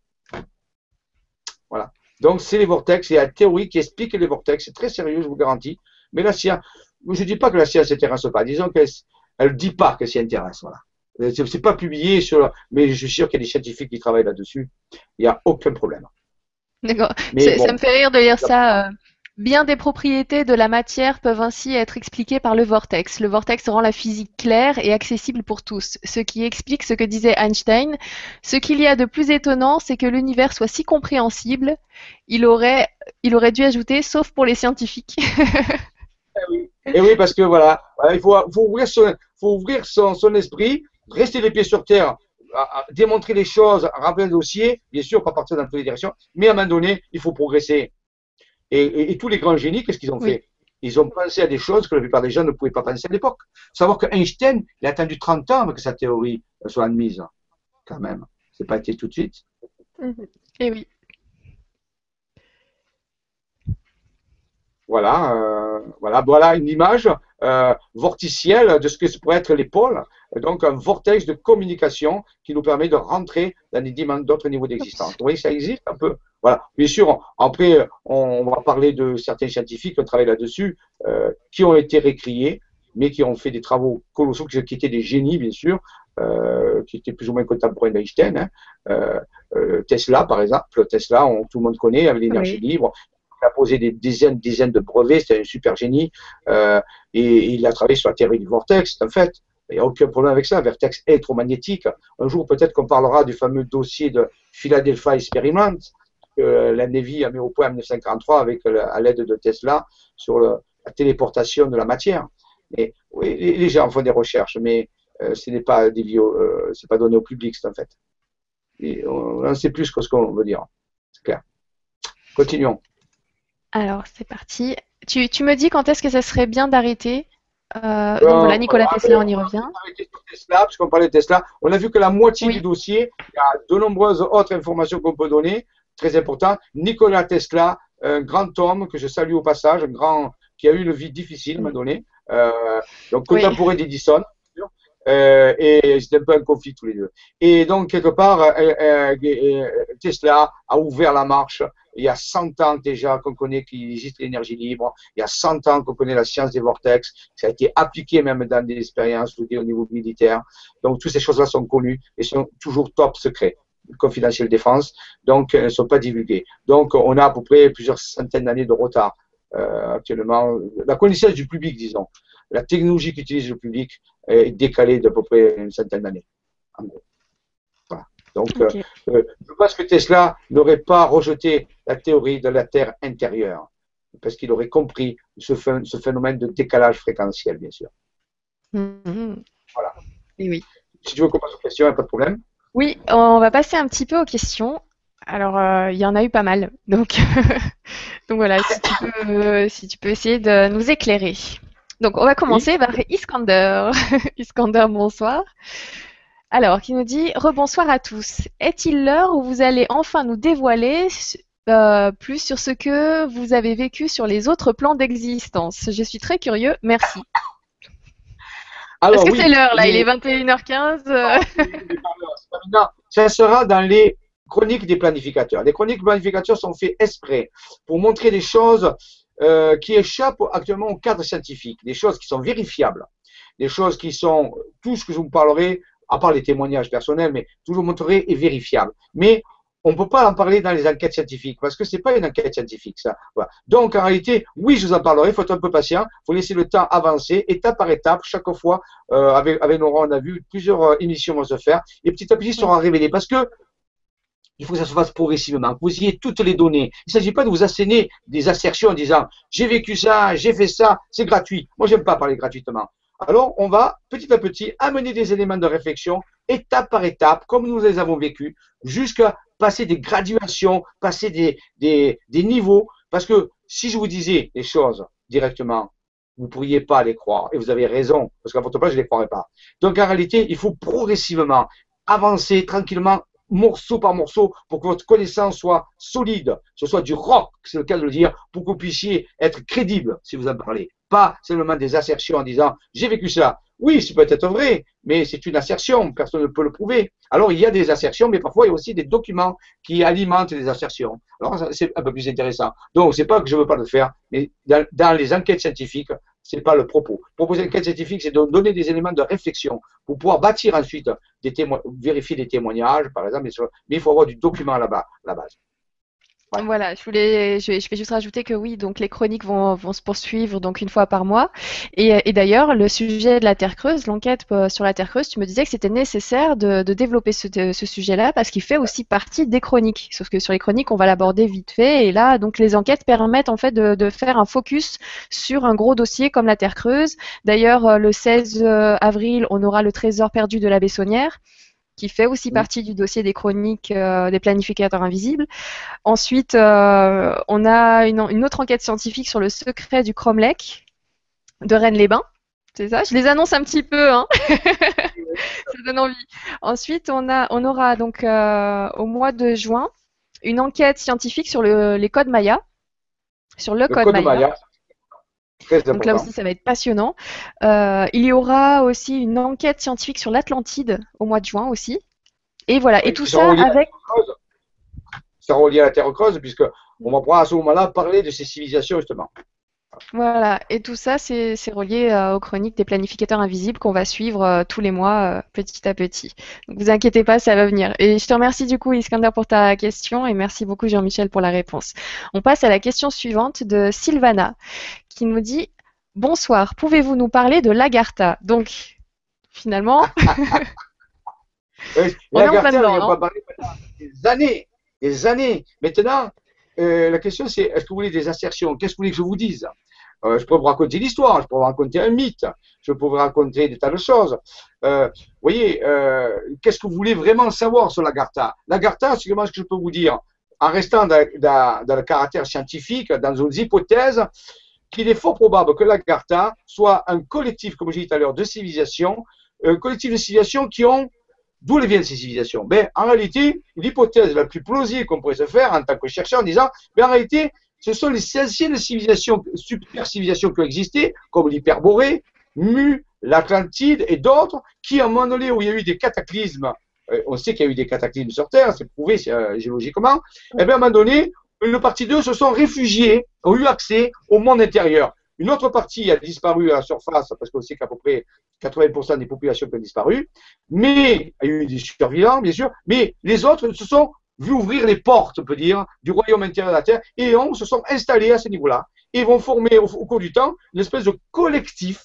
Il y a des gens de Mu, il y a des gens de l'Atlantide, il y a des gens d'autres civilisations, d'Hyperborée, il y a aussi, et là on en parlera, des aliens, aussi très anciens. Donc il y a un mélange, euh, un collectif de civilisations, j'appelle ça, qui sont régis, rappelons-nous, l'hypothèse qu'il faut peut-être un gouvernement pour tout ça, un gouvernement qui n'est pas autoritaire comme sur Terre, mais un gouvernement de sages, on peut dire, qui coordonne les actions de ces civilisations que les, les, Indiens, les Indiens de l'Inde, appellent Shambhala. Voilà. Mais ça, on en parlera. Donc oui, tout à fait. C'est ce que je peux vous dire rapidement. Sinon, pendant, des heures. Très bien. Oui, mais il y a plein de questions, donc c'est pour ça que j'aurais envie que tu ailles plus loin, mais je sais qu'on va aborder tout ça, donc euh, pas de problème. Euh, merci. merci pour ta réponse et merci beaucoup Sylvana pour ta question. Ensuite, euh, nous avons Sanswell qui est là ce soir. Bonsoir Sanswell. Et qui nous dit Coucou Nora et Jean-Michel, bonsoir à tous. On sait qu'il y a une dizaine de triangles similaires à celui des Bermudes autour de l'équateur. Les phénomènes inexpliqués à ces endroits peuvent-ils être liés à la vie dans la Terre creuse? Merci beaucoup. Alors oui, euh, d'après les, hypothèses qu'on pourrait faire les plus scientifiques, je parle ici scientifique, je ne veux pas entrer dans les choses fantasmagoriques. Je ne sais pas qu'elles sont fausses, mais restons à ce niveau-là. Donc euh, oui, le fameux triangle du triangle du diable au Japon, et ainsi de suite. Il y en a même, on a même en France, s'appelle le triangle de la Burle, qui relie le, le, le, puits envelé avec, euh, euh, bon, plus la, la, montagne qui est là, bon, enfin, un triangle. Oui. Et donc, hein, tu le connais peut-être, je m'en rappelle plus. Euh, c'est dans la euh, région Rhône-Alpes, du coup, oui, je, je suis pas loin, moi. Le mont Mézing, voilà, le mont Mézing.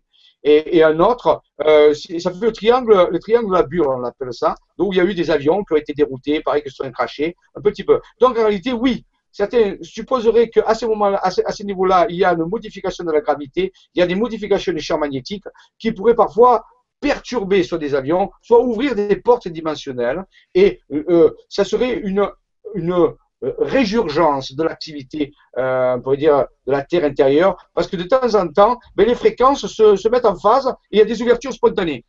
C'est pas toujours, euh, parfois, les agarciens, on va les appeler comme ça, si vous voulez, les agarciens, euh, euh, peuvent ouvrir des sas de communication quand ils le désirent. Mais parfois, ça se fait naturellement, par phénomène de résonance. Donc, il y a les portes qui s'ouvrent, et à ce moment-là, ben, s'il y a quelqu'un qui passe, ou s'il y a un vaisseau, ou un bateau, ou n'importe quoi, eh bien, il peut être amené à glisser euh, ça aurait été les cas de triangle des Bermudes avec les, gens qui ont disparu à bord des bateaux, des bateaux entiers qui ont disparu, les avions, les Avengers. Donc on pense que de temps en temps, il y a ce phénomène de résonance qui se fait. C'est pas que c'est produit euh, volontairement, mais quelque part, il y a, ça s'enclenche.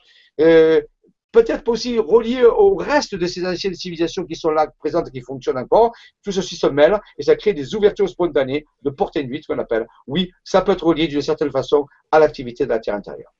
Très bien, merci beaucoup pour ta réponse, bien, bien complète. Merci beaucoup Sensuel pour euh, ta question. On poursuit avec Pascal. Pascal qui nous dit sujet passionnant et mystérieux. Merci Nora et Jean-Michel, vraiment génial. Merci beaucoup euh, Pascal, c'est très gentil.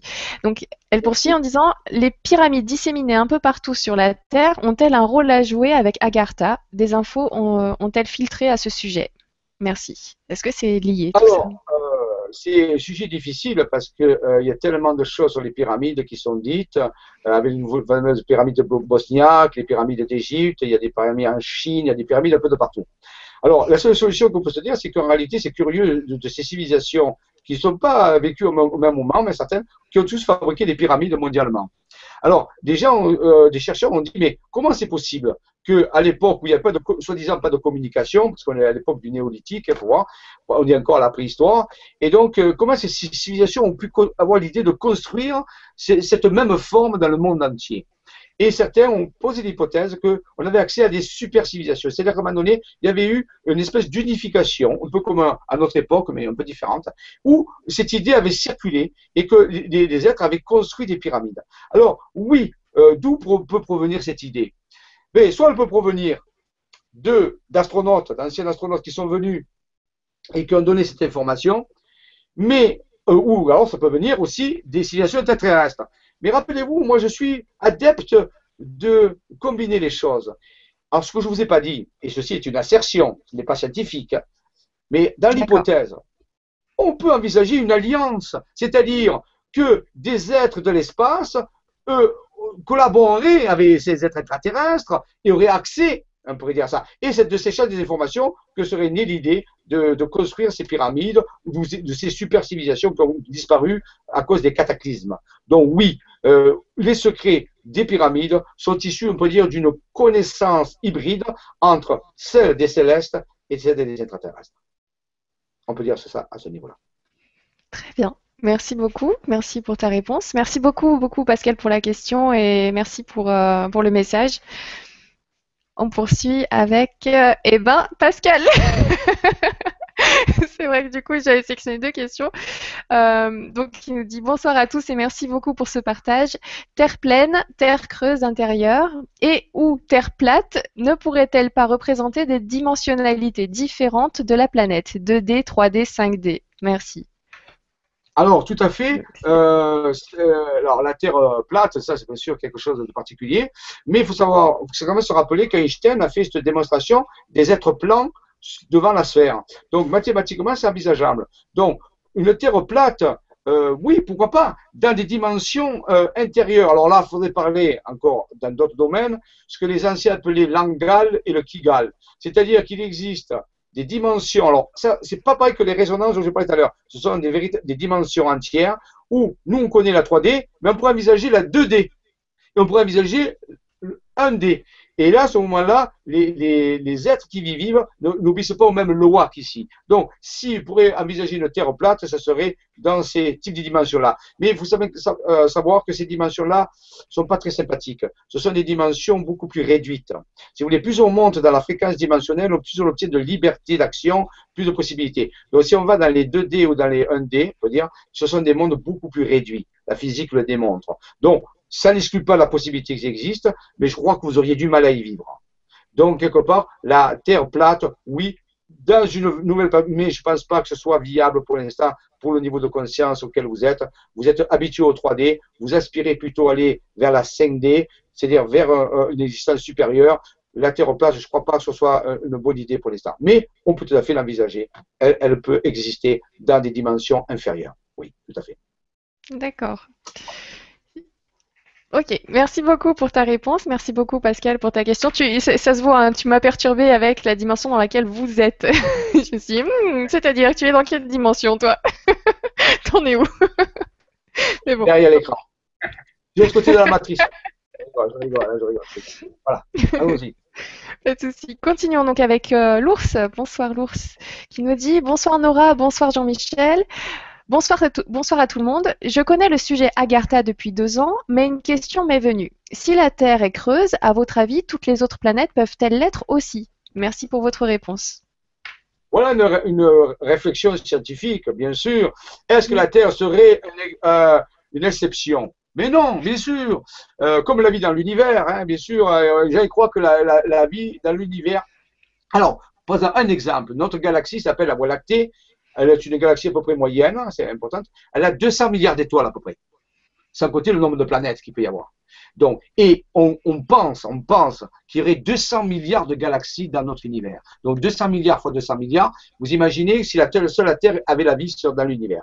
Les probabilités, voilà ça. Alors, votre réflexion va dans ce sens. Bien sûr, d'après certains auteurs, d'après certaines recherches, toutes les sphères planétaires seraient creuses. Ou à la Lune, pareil, même Mars, même Jupiter, Saturne, toutes auraient ce que certains, dans les temps anciens, appellent en, sens, en sumérien l'abzu. Ça s'appelle un abzu, d'où le terme plus tard abysse.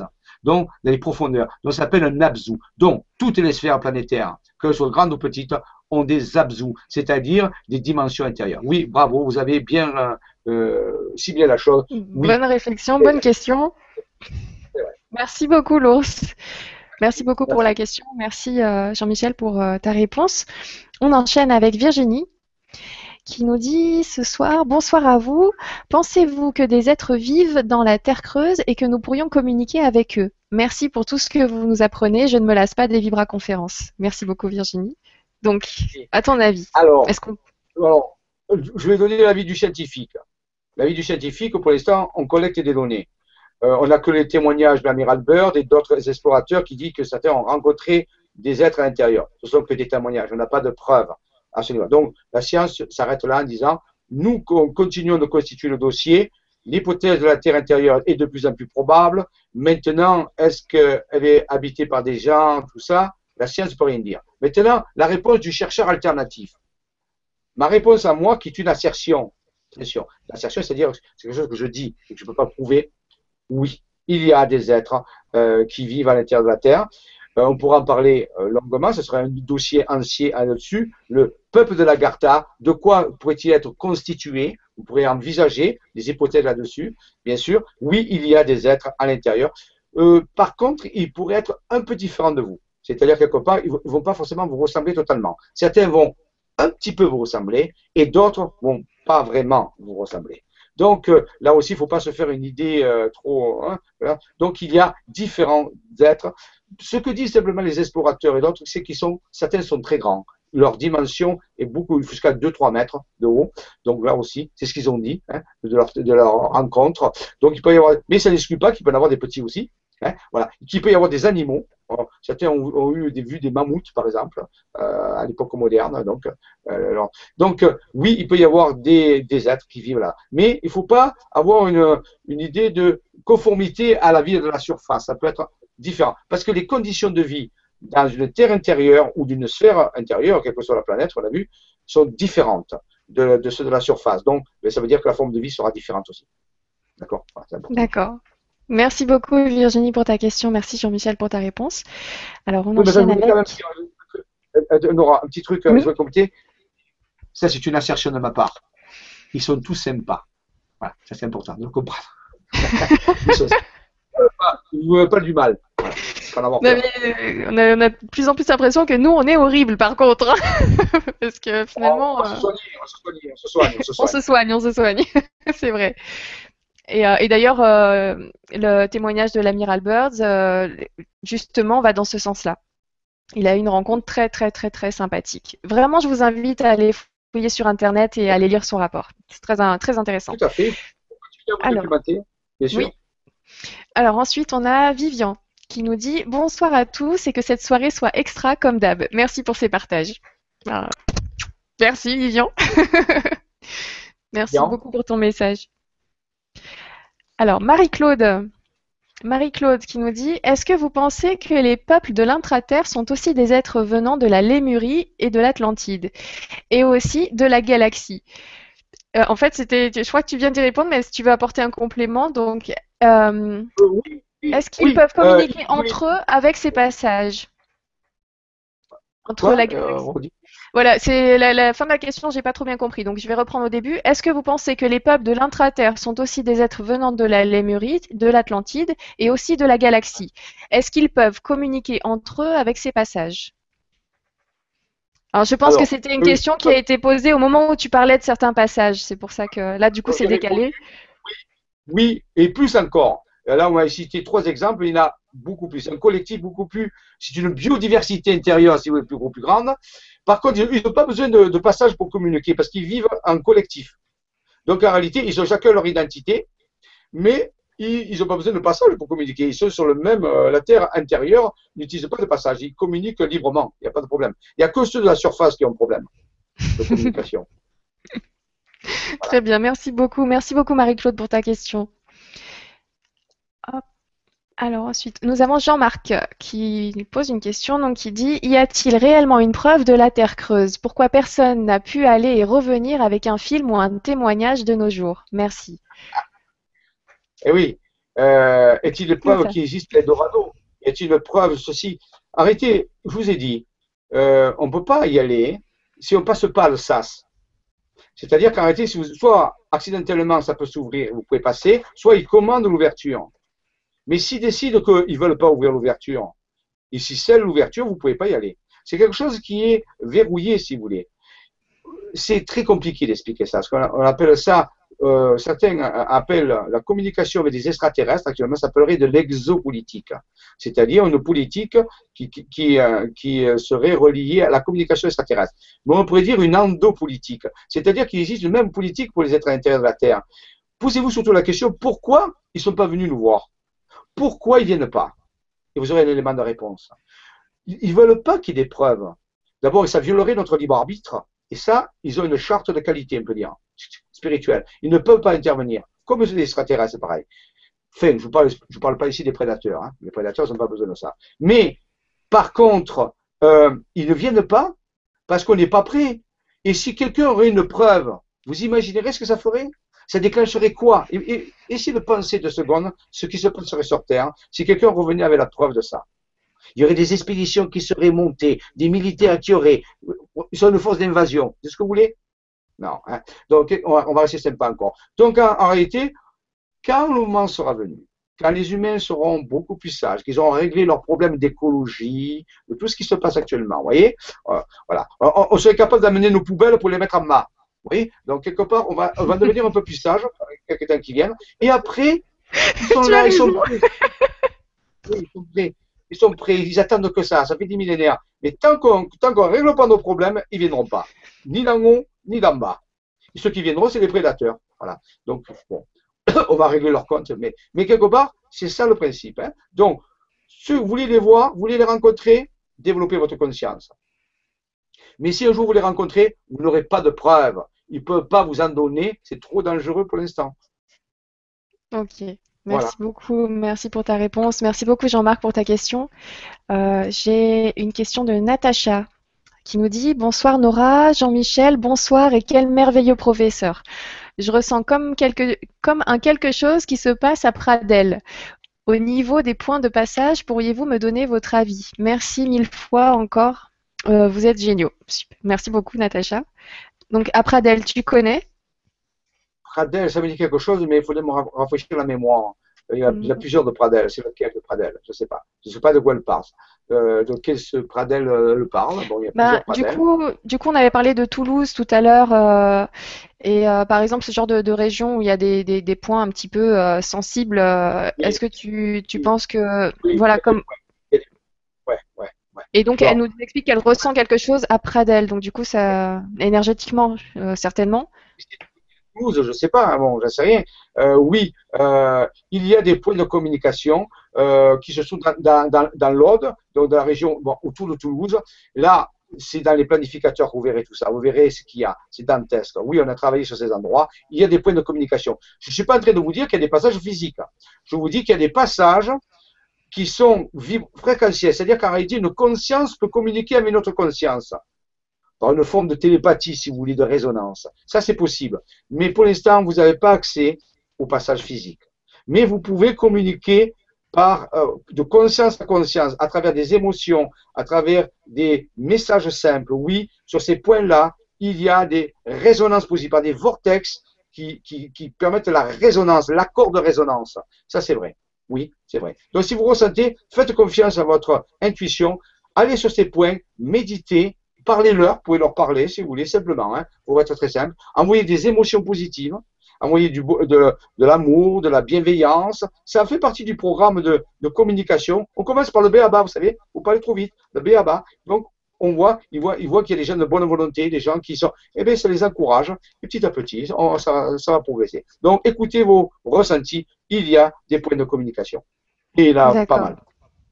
Merci beaucoup, Natacha, pour votre question. Et du coup, euh, j'enchaîne avec Sabine qui nous dit Bonsoir. Effectivement, quand j'habitais à Toulouse il y a 25 ans, à deux reprises, je suis entrée dans une autre dimension. On n'en sait pas plus. Sabine, va falloir que tu nous envoies un mail. Euh, t'hésites pas. tu nous expliques. On le dira, mais on dira certainement la prochaine fois. Est un centre, est un centre très particulier. Euh, donc, euh, près du centre de Toulouse, il y a, il y a ce qu'on appelle un oracle, un oracle dédié à, à, Mercure, un ancien oracle sur une place, sous le place à présent. Et donc, il y a des points d'énergie. Et Toulouse, vraiment, est un endroit particulier, c'est vrai. Donc, on peut y faire des contacts, des passages dimensionnels, voilà, des expériences, tout à fait. Euh, je confirme. Et on verra sur les cartes, hein, parce que c'est marqué sur les cartes. Merci beaucoup, Sabine. Il y a Marianne Marianne qui nous pose une question qui dit Si la Terre devait être détruite, les autres dimensions existeraient-elles quand même? Oui. Oui, oui. Euh, je vous donne un, exemple. Est-ce que vous croyez à la vie après la mort? Si vous y croyez, oui. et vous continuez, voilà. Eh bien, voyez, la réponse, elle est venue toute seule. Du moment que votre corps physique est détruit, la vibration de l'âme, continue d'exister. C'est bah, marrant parce que j'aurais répondu non à la question, moi. Ah, mais oui, à la vie après la mort, tu vois.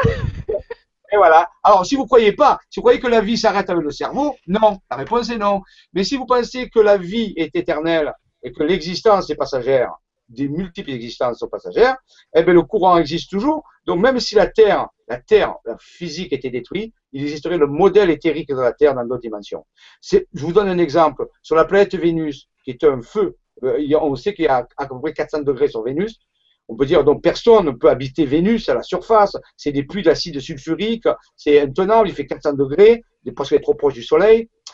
Mais des témoignages font, euh, font cas de, de, civilisations venant de Vénus. Alors est-ce qu'on peut dire que ces gens sont des fous? Euh, Non, la partie physique de Vénus n'est pas habitable, mais les parties dimensionnelles de Vénus peuvent être habitables, ce qui est valable pour toutes les planètes en réalité.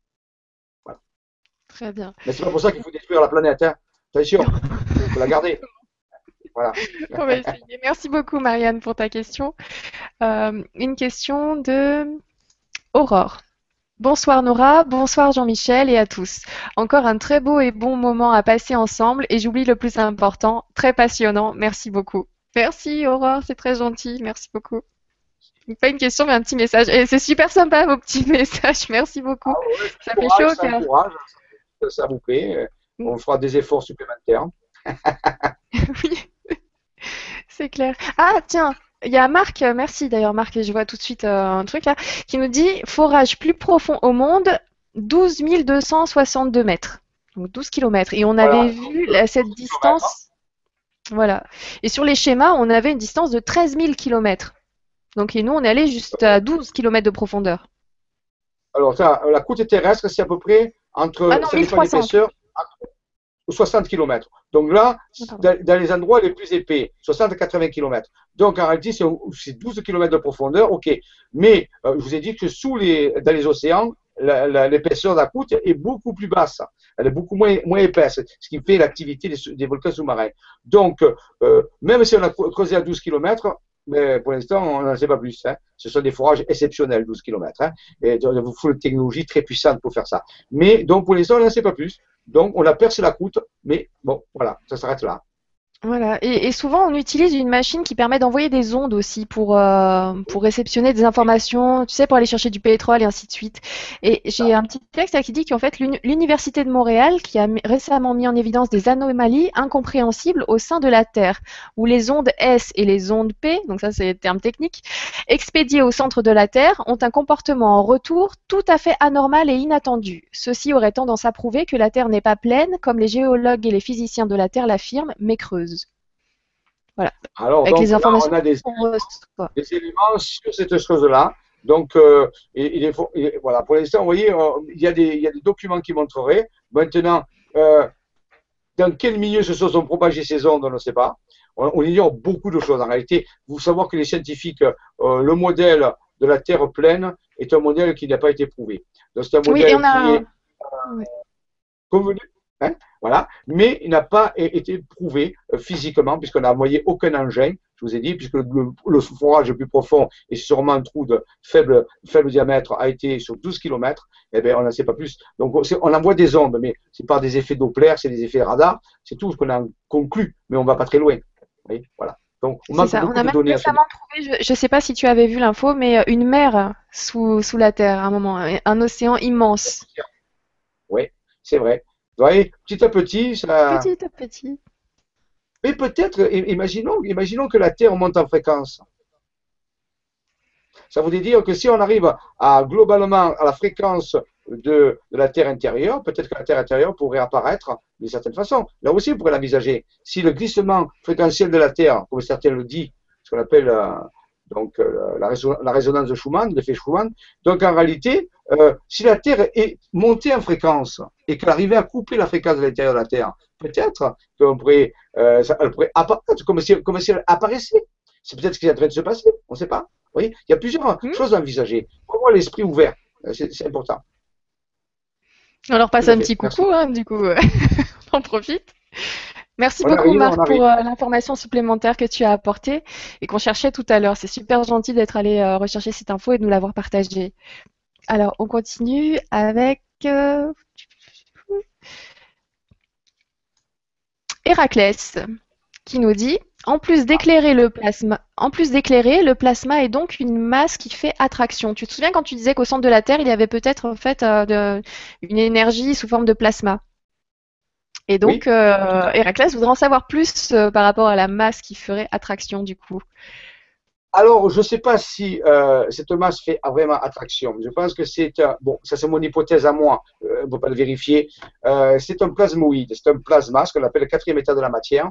Peut-être qu'il est de nature qu'on ne connaît pas actuellement.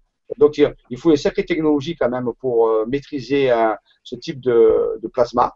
Maintenant, est-ce que ce plasma exerce une force d'attraction euh, sur, ceux de la surface, c'est pas impossible, mais c'est pas très, euh, c'est pas dans, la théorie quoi. Ce plasma serait à peu près léger, il serait pas très lourd. Ce serait un gaz, si vous voulez, un gaz luminescent qui enverrait des ondes euh, d'éclairage, des de chaleur, ou peut-être des ondes vitales aussi, euh, aussi. Mais euh, je pense pas que ce soit quelque chose de très dense qui, qui exercerait une, une, attraction sur ceux de la surface. Je pense pas. Je pourrais me tromper mais je ne le pense pas.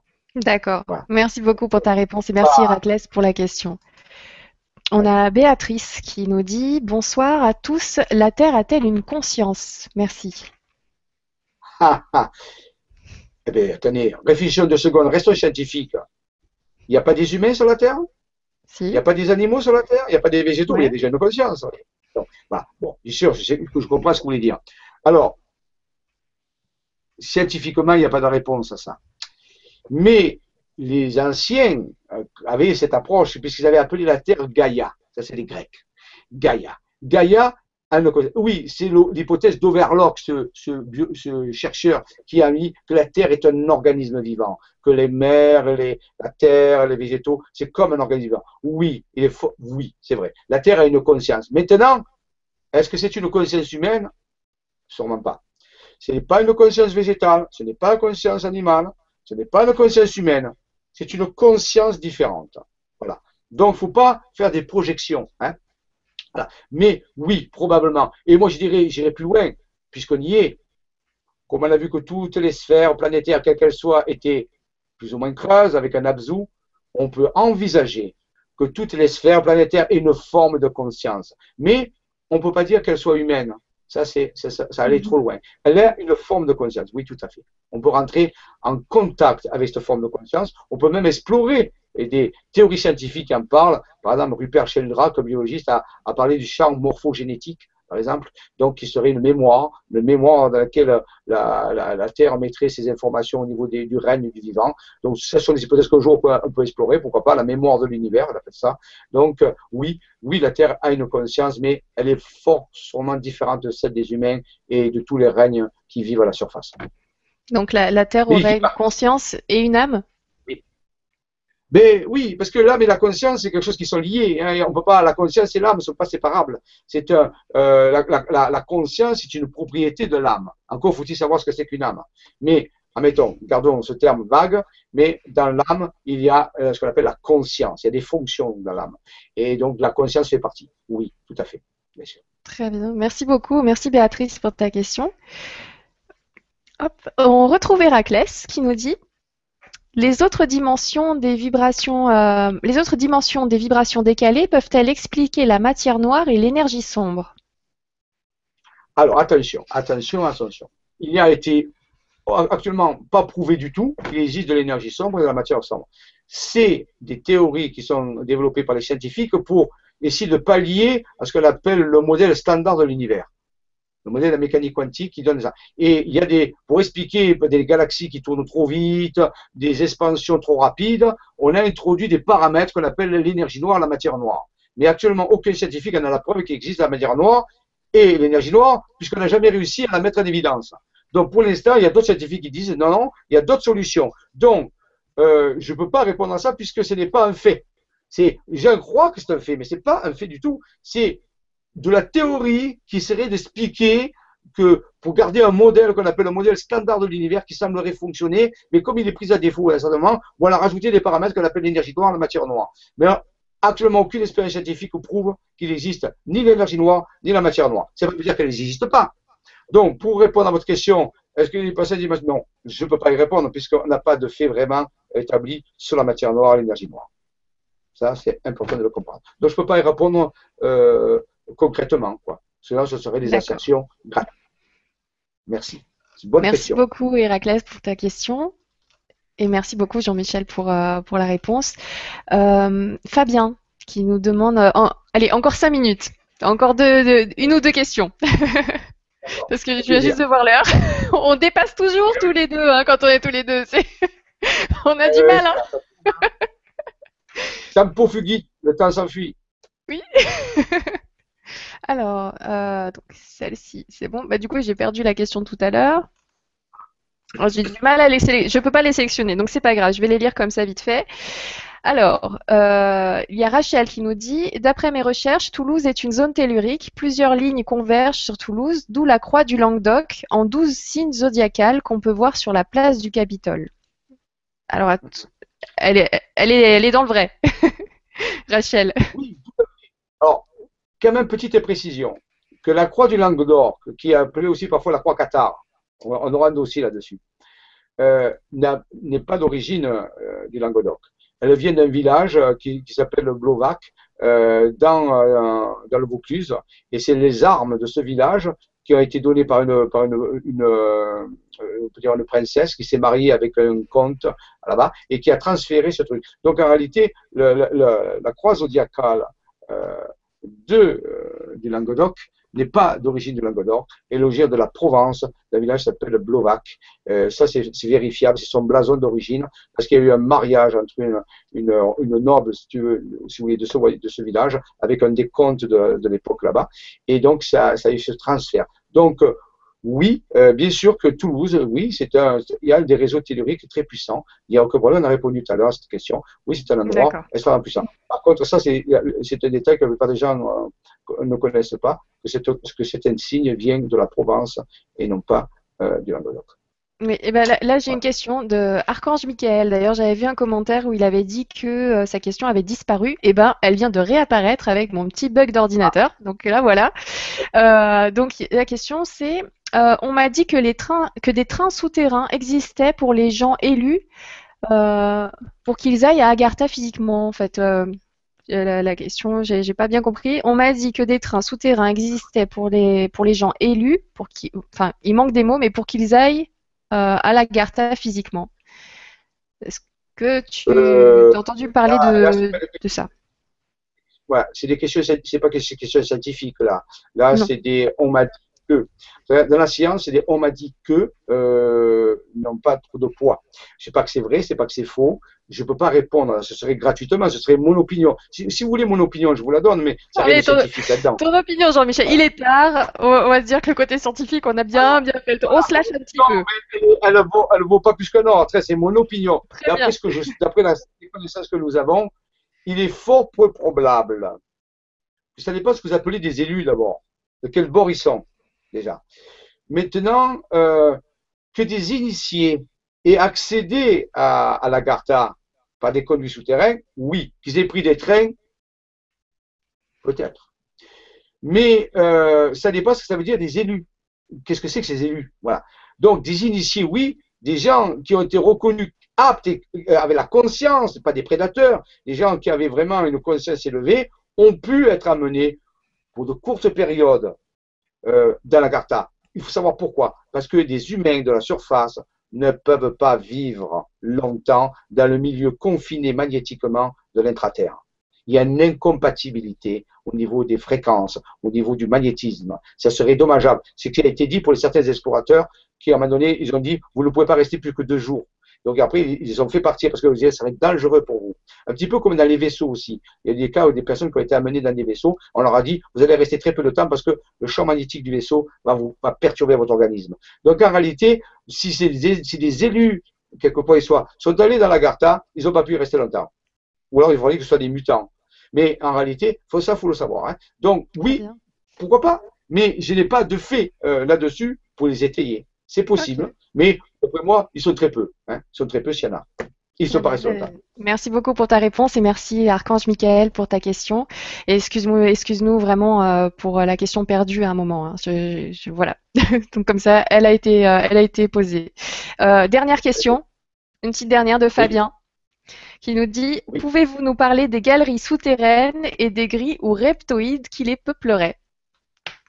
Ah. Ah. Fabien utilise le conditionnel. On peut répondre au conditionnel si tu veux. Il me pose une question qu'il faut trois jours pour répondre. Donc, on est à, deux minutes de la fin. Vous que je réponde à cette question-là Oui, il y en a, mais euh, ils n'ont pas accès à la Garta. Alors ça, il y a des choses qu'il va falloir que vous compreniez. Euh, on n'accède pas à la Garta comme ça. C'est une super civilisation protégée par des êtres euh, très puissants. Donc, ils ont des technologies très avancées. Donc, il n'y a pas de reptoïdes négatifs, si vous voulez. Ça, on en parlera une autre fois. Alors oui, c'est vrai qu'il y a eu des bases, des underground brides, c'est-à-dire des, endroits qui ont été occupés par certaines formes de gris. Oui, il y en a eu en France, dans le, plateau d'Albion. Ça a été c'est connu. Il y en a eu d'autres ailleurs. Maintenant, c'est pas la Garta. Hein. Ce sont des, structures, des souterrains, des, des cavernes, des, des structures aménagées pour ça. Mais ils n'ont pas accès à la Garta, je vous le garantis. Ça, il n'y a pas de problème. Donc, euh, il n'y a pas de danger à se faire, il n'y a pas de souci à se faire. La Garta est protégée vraiment à un très très haut niveau. Par contre, voilà, oui, c'est vrai qu'il y a eu des, endroits souterrains qui ont été occupés, euh, qui ont été, j'ai dit bien, qui ont été occupés par des civilisations prédatrices. Oui, c'est vrai. Très bien. Eh ben, merci beaucoup Jean-Michel pour, euh, pour ta réponse et merci Fabien du coup pour la dernière question de la soirée. Là, il va vraiment falloir que, que je te laisse euh, partir Jean-Michel. Je te garderai bien tout le temps. Mais bonne nouvelle, je te retrouve demain.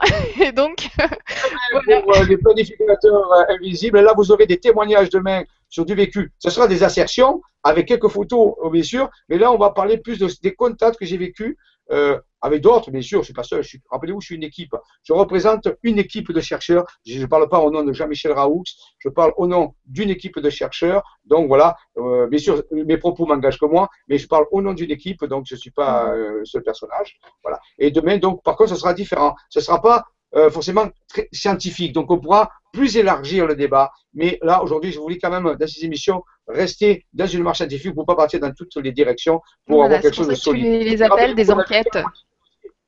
On a vu que la moitié du dossier de la Terre creuse, hein, puisque vous avez vu que ça s'est arrêté.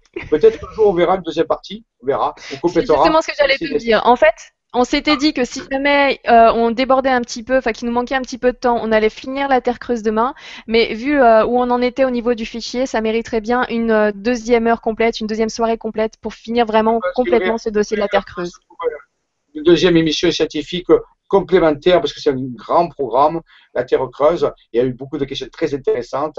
Donc peut-être qu'on peut envisager bientôt oh. un deuxième volet d'approfondissement pour compléter ce dossier qui sera parce qu'il est tellement vaste. avec plaisir, ça sera avec plaisir. On peut effectivement l'envisager. Euh, je, te contacte demain. On va l'envisager très rapidement. J'adore ce dossier. Merci encore pour ton, pour ton grande participation, ton grand dévouement. Je remercie Stéphane et toute l'équipe. C'est pour moi fantastique de ces opportunités où les gens peuvent s'exprimer librement. On peut discuter vraiment et faire avancer le, Merci encore à tous à cette équipe euh, pour votre bénévolat, pour votre implication. Vous passez beaucoup de temps. Merci beaucoup. famille aussi, euh, parfois, ben, c'est pas facile à gérer. Merci encore et je vous dis à bientôt pour de nouvelles aventures. À très bientôt. Et moi, je vous dis donc euh, à demain soir, du coup, à 20h avec Jean-Michel Raoux pour la suite des chroniques des planificateurs invisibles et la soirée pour demain, ça s'appelle les premiers contacts. Donc ça promet d'être encore une soirée passionnante. Voilà, je vous dis au revoir. Je vais essayer en fait d'arrêter le direct, mais comme ma souris ne marche pas, je verrai. Donc on va faire ça tout de suite. Je vous fais des gros bisous, je vous dis au revoir et à demain. Merci encore d'avoir euh, suivi l'émission de ce soir. À très bientôt.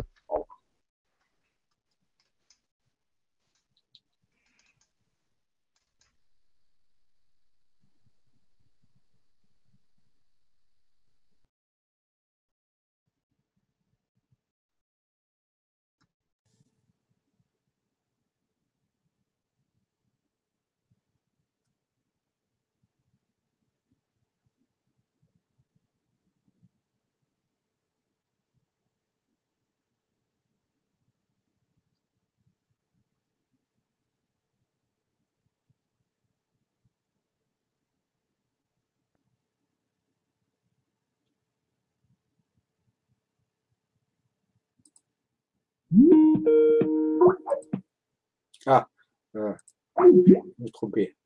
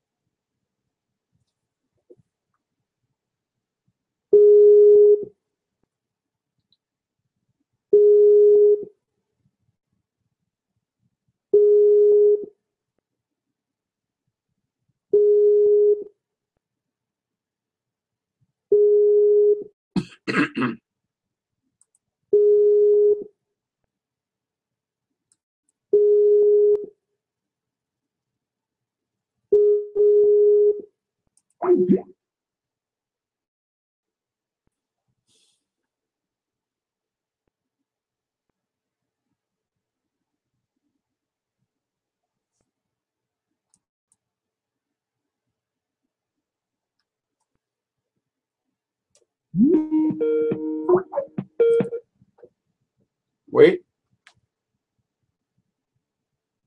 Voilà.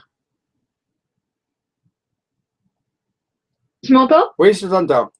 Je te vois pas. Ah, ça y est, voilà. voilà ça y est. Une seconde. Voilà, je, mets un petit, un petit stop. Euh,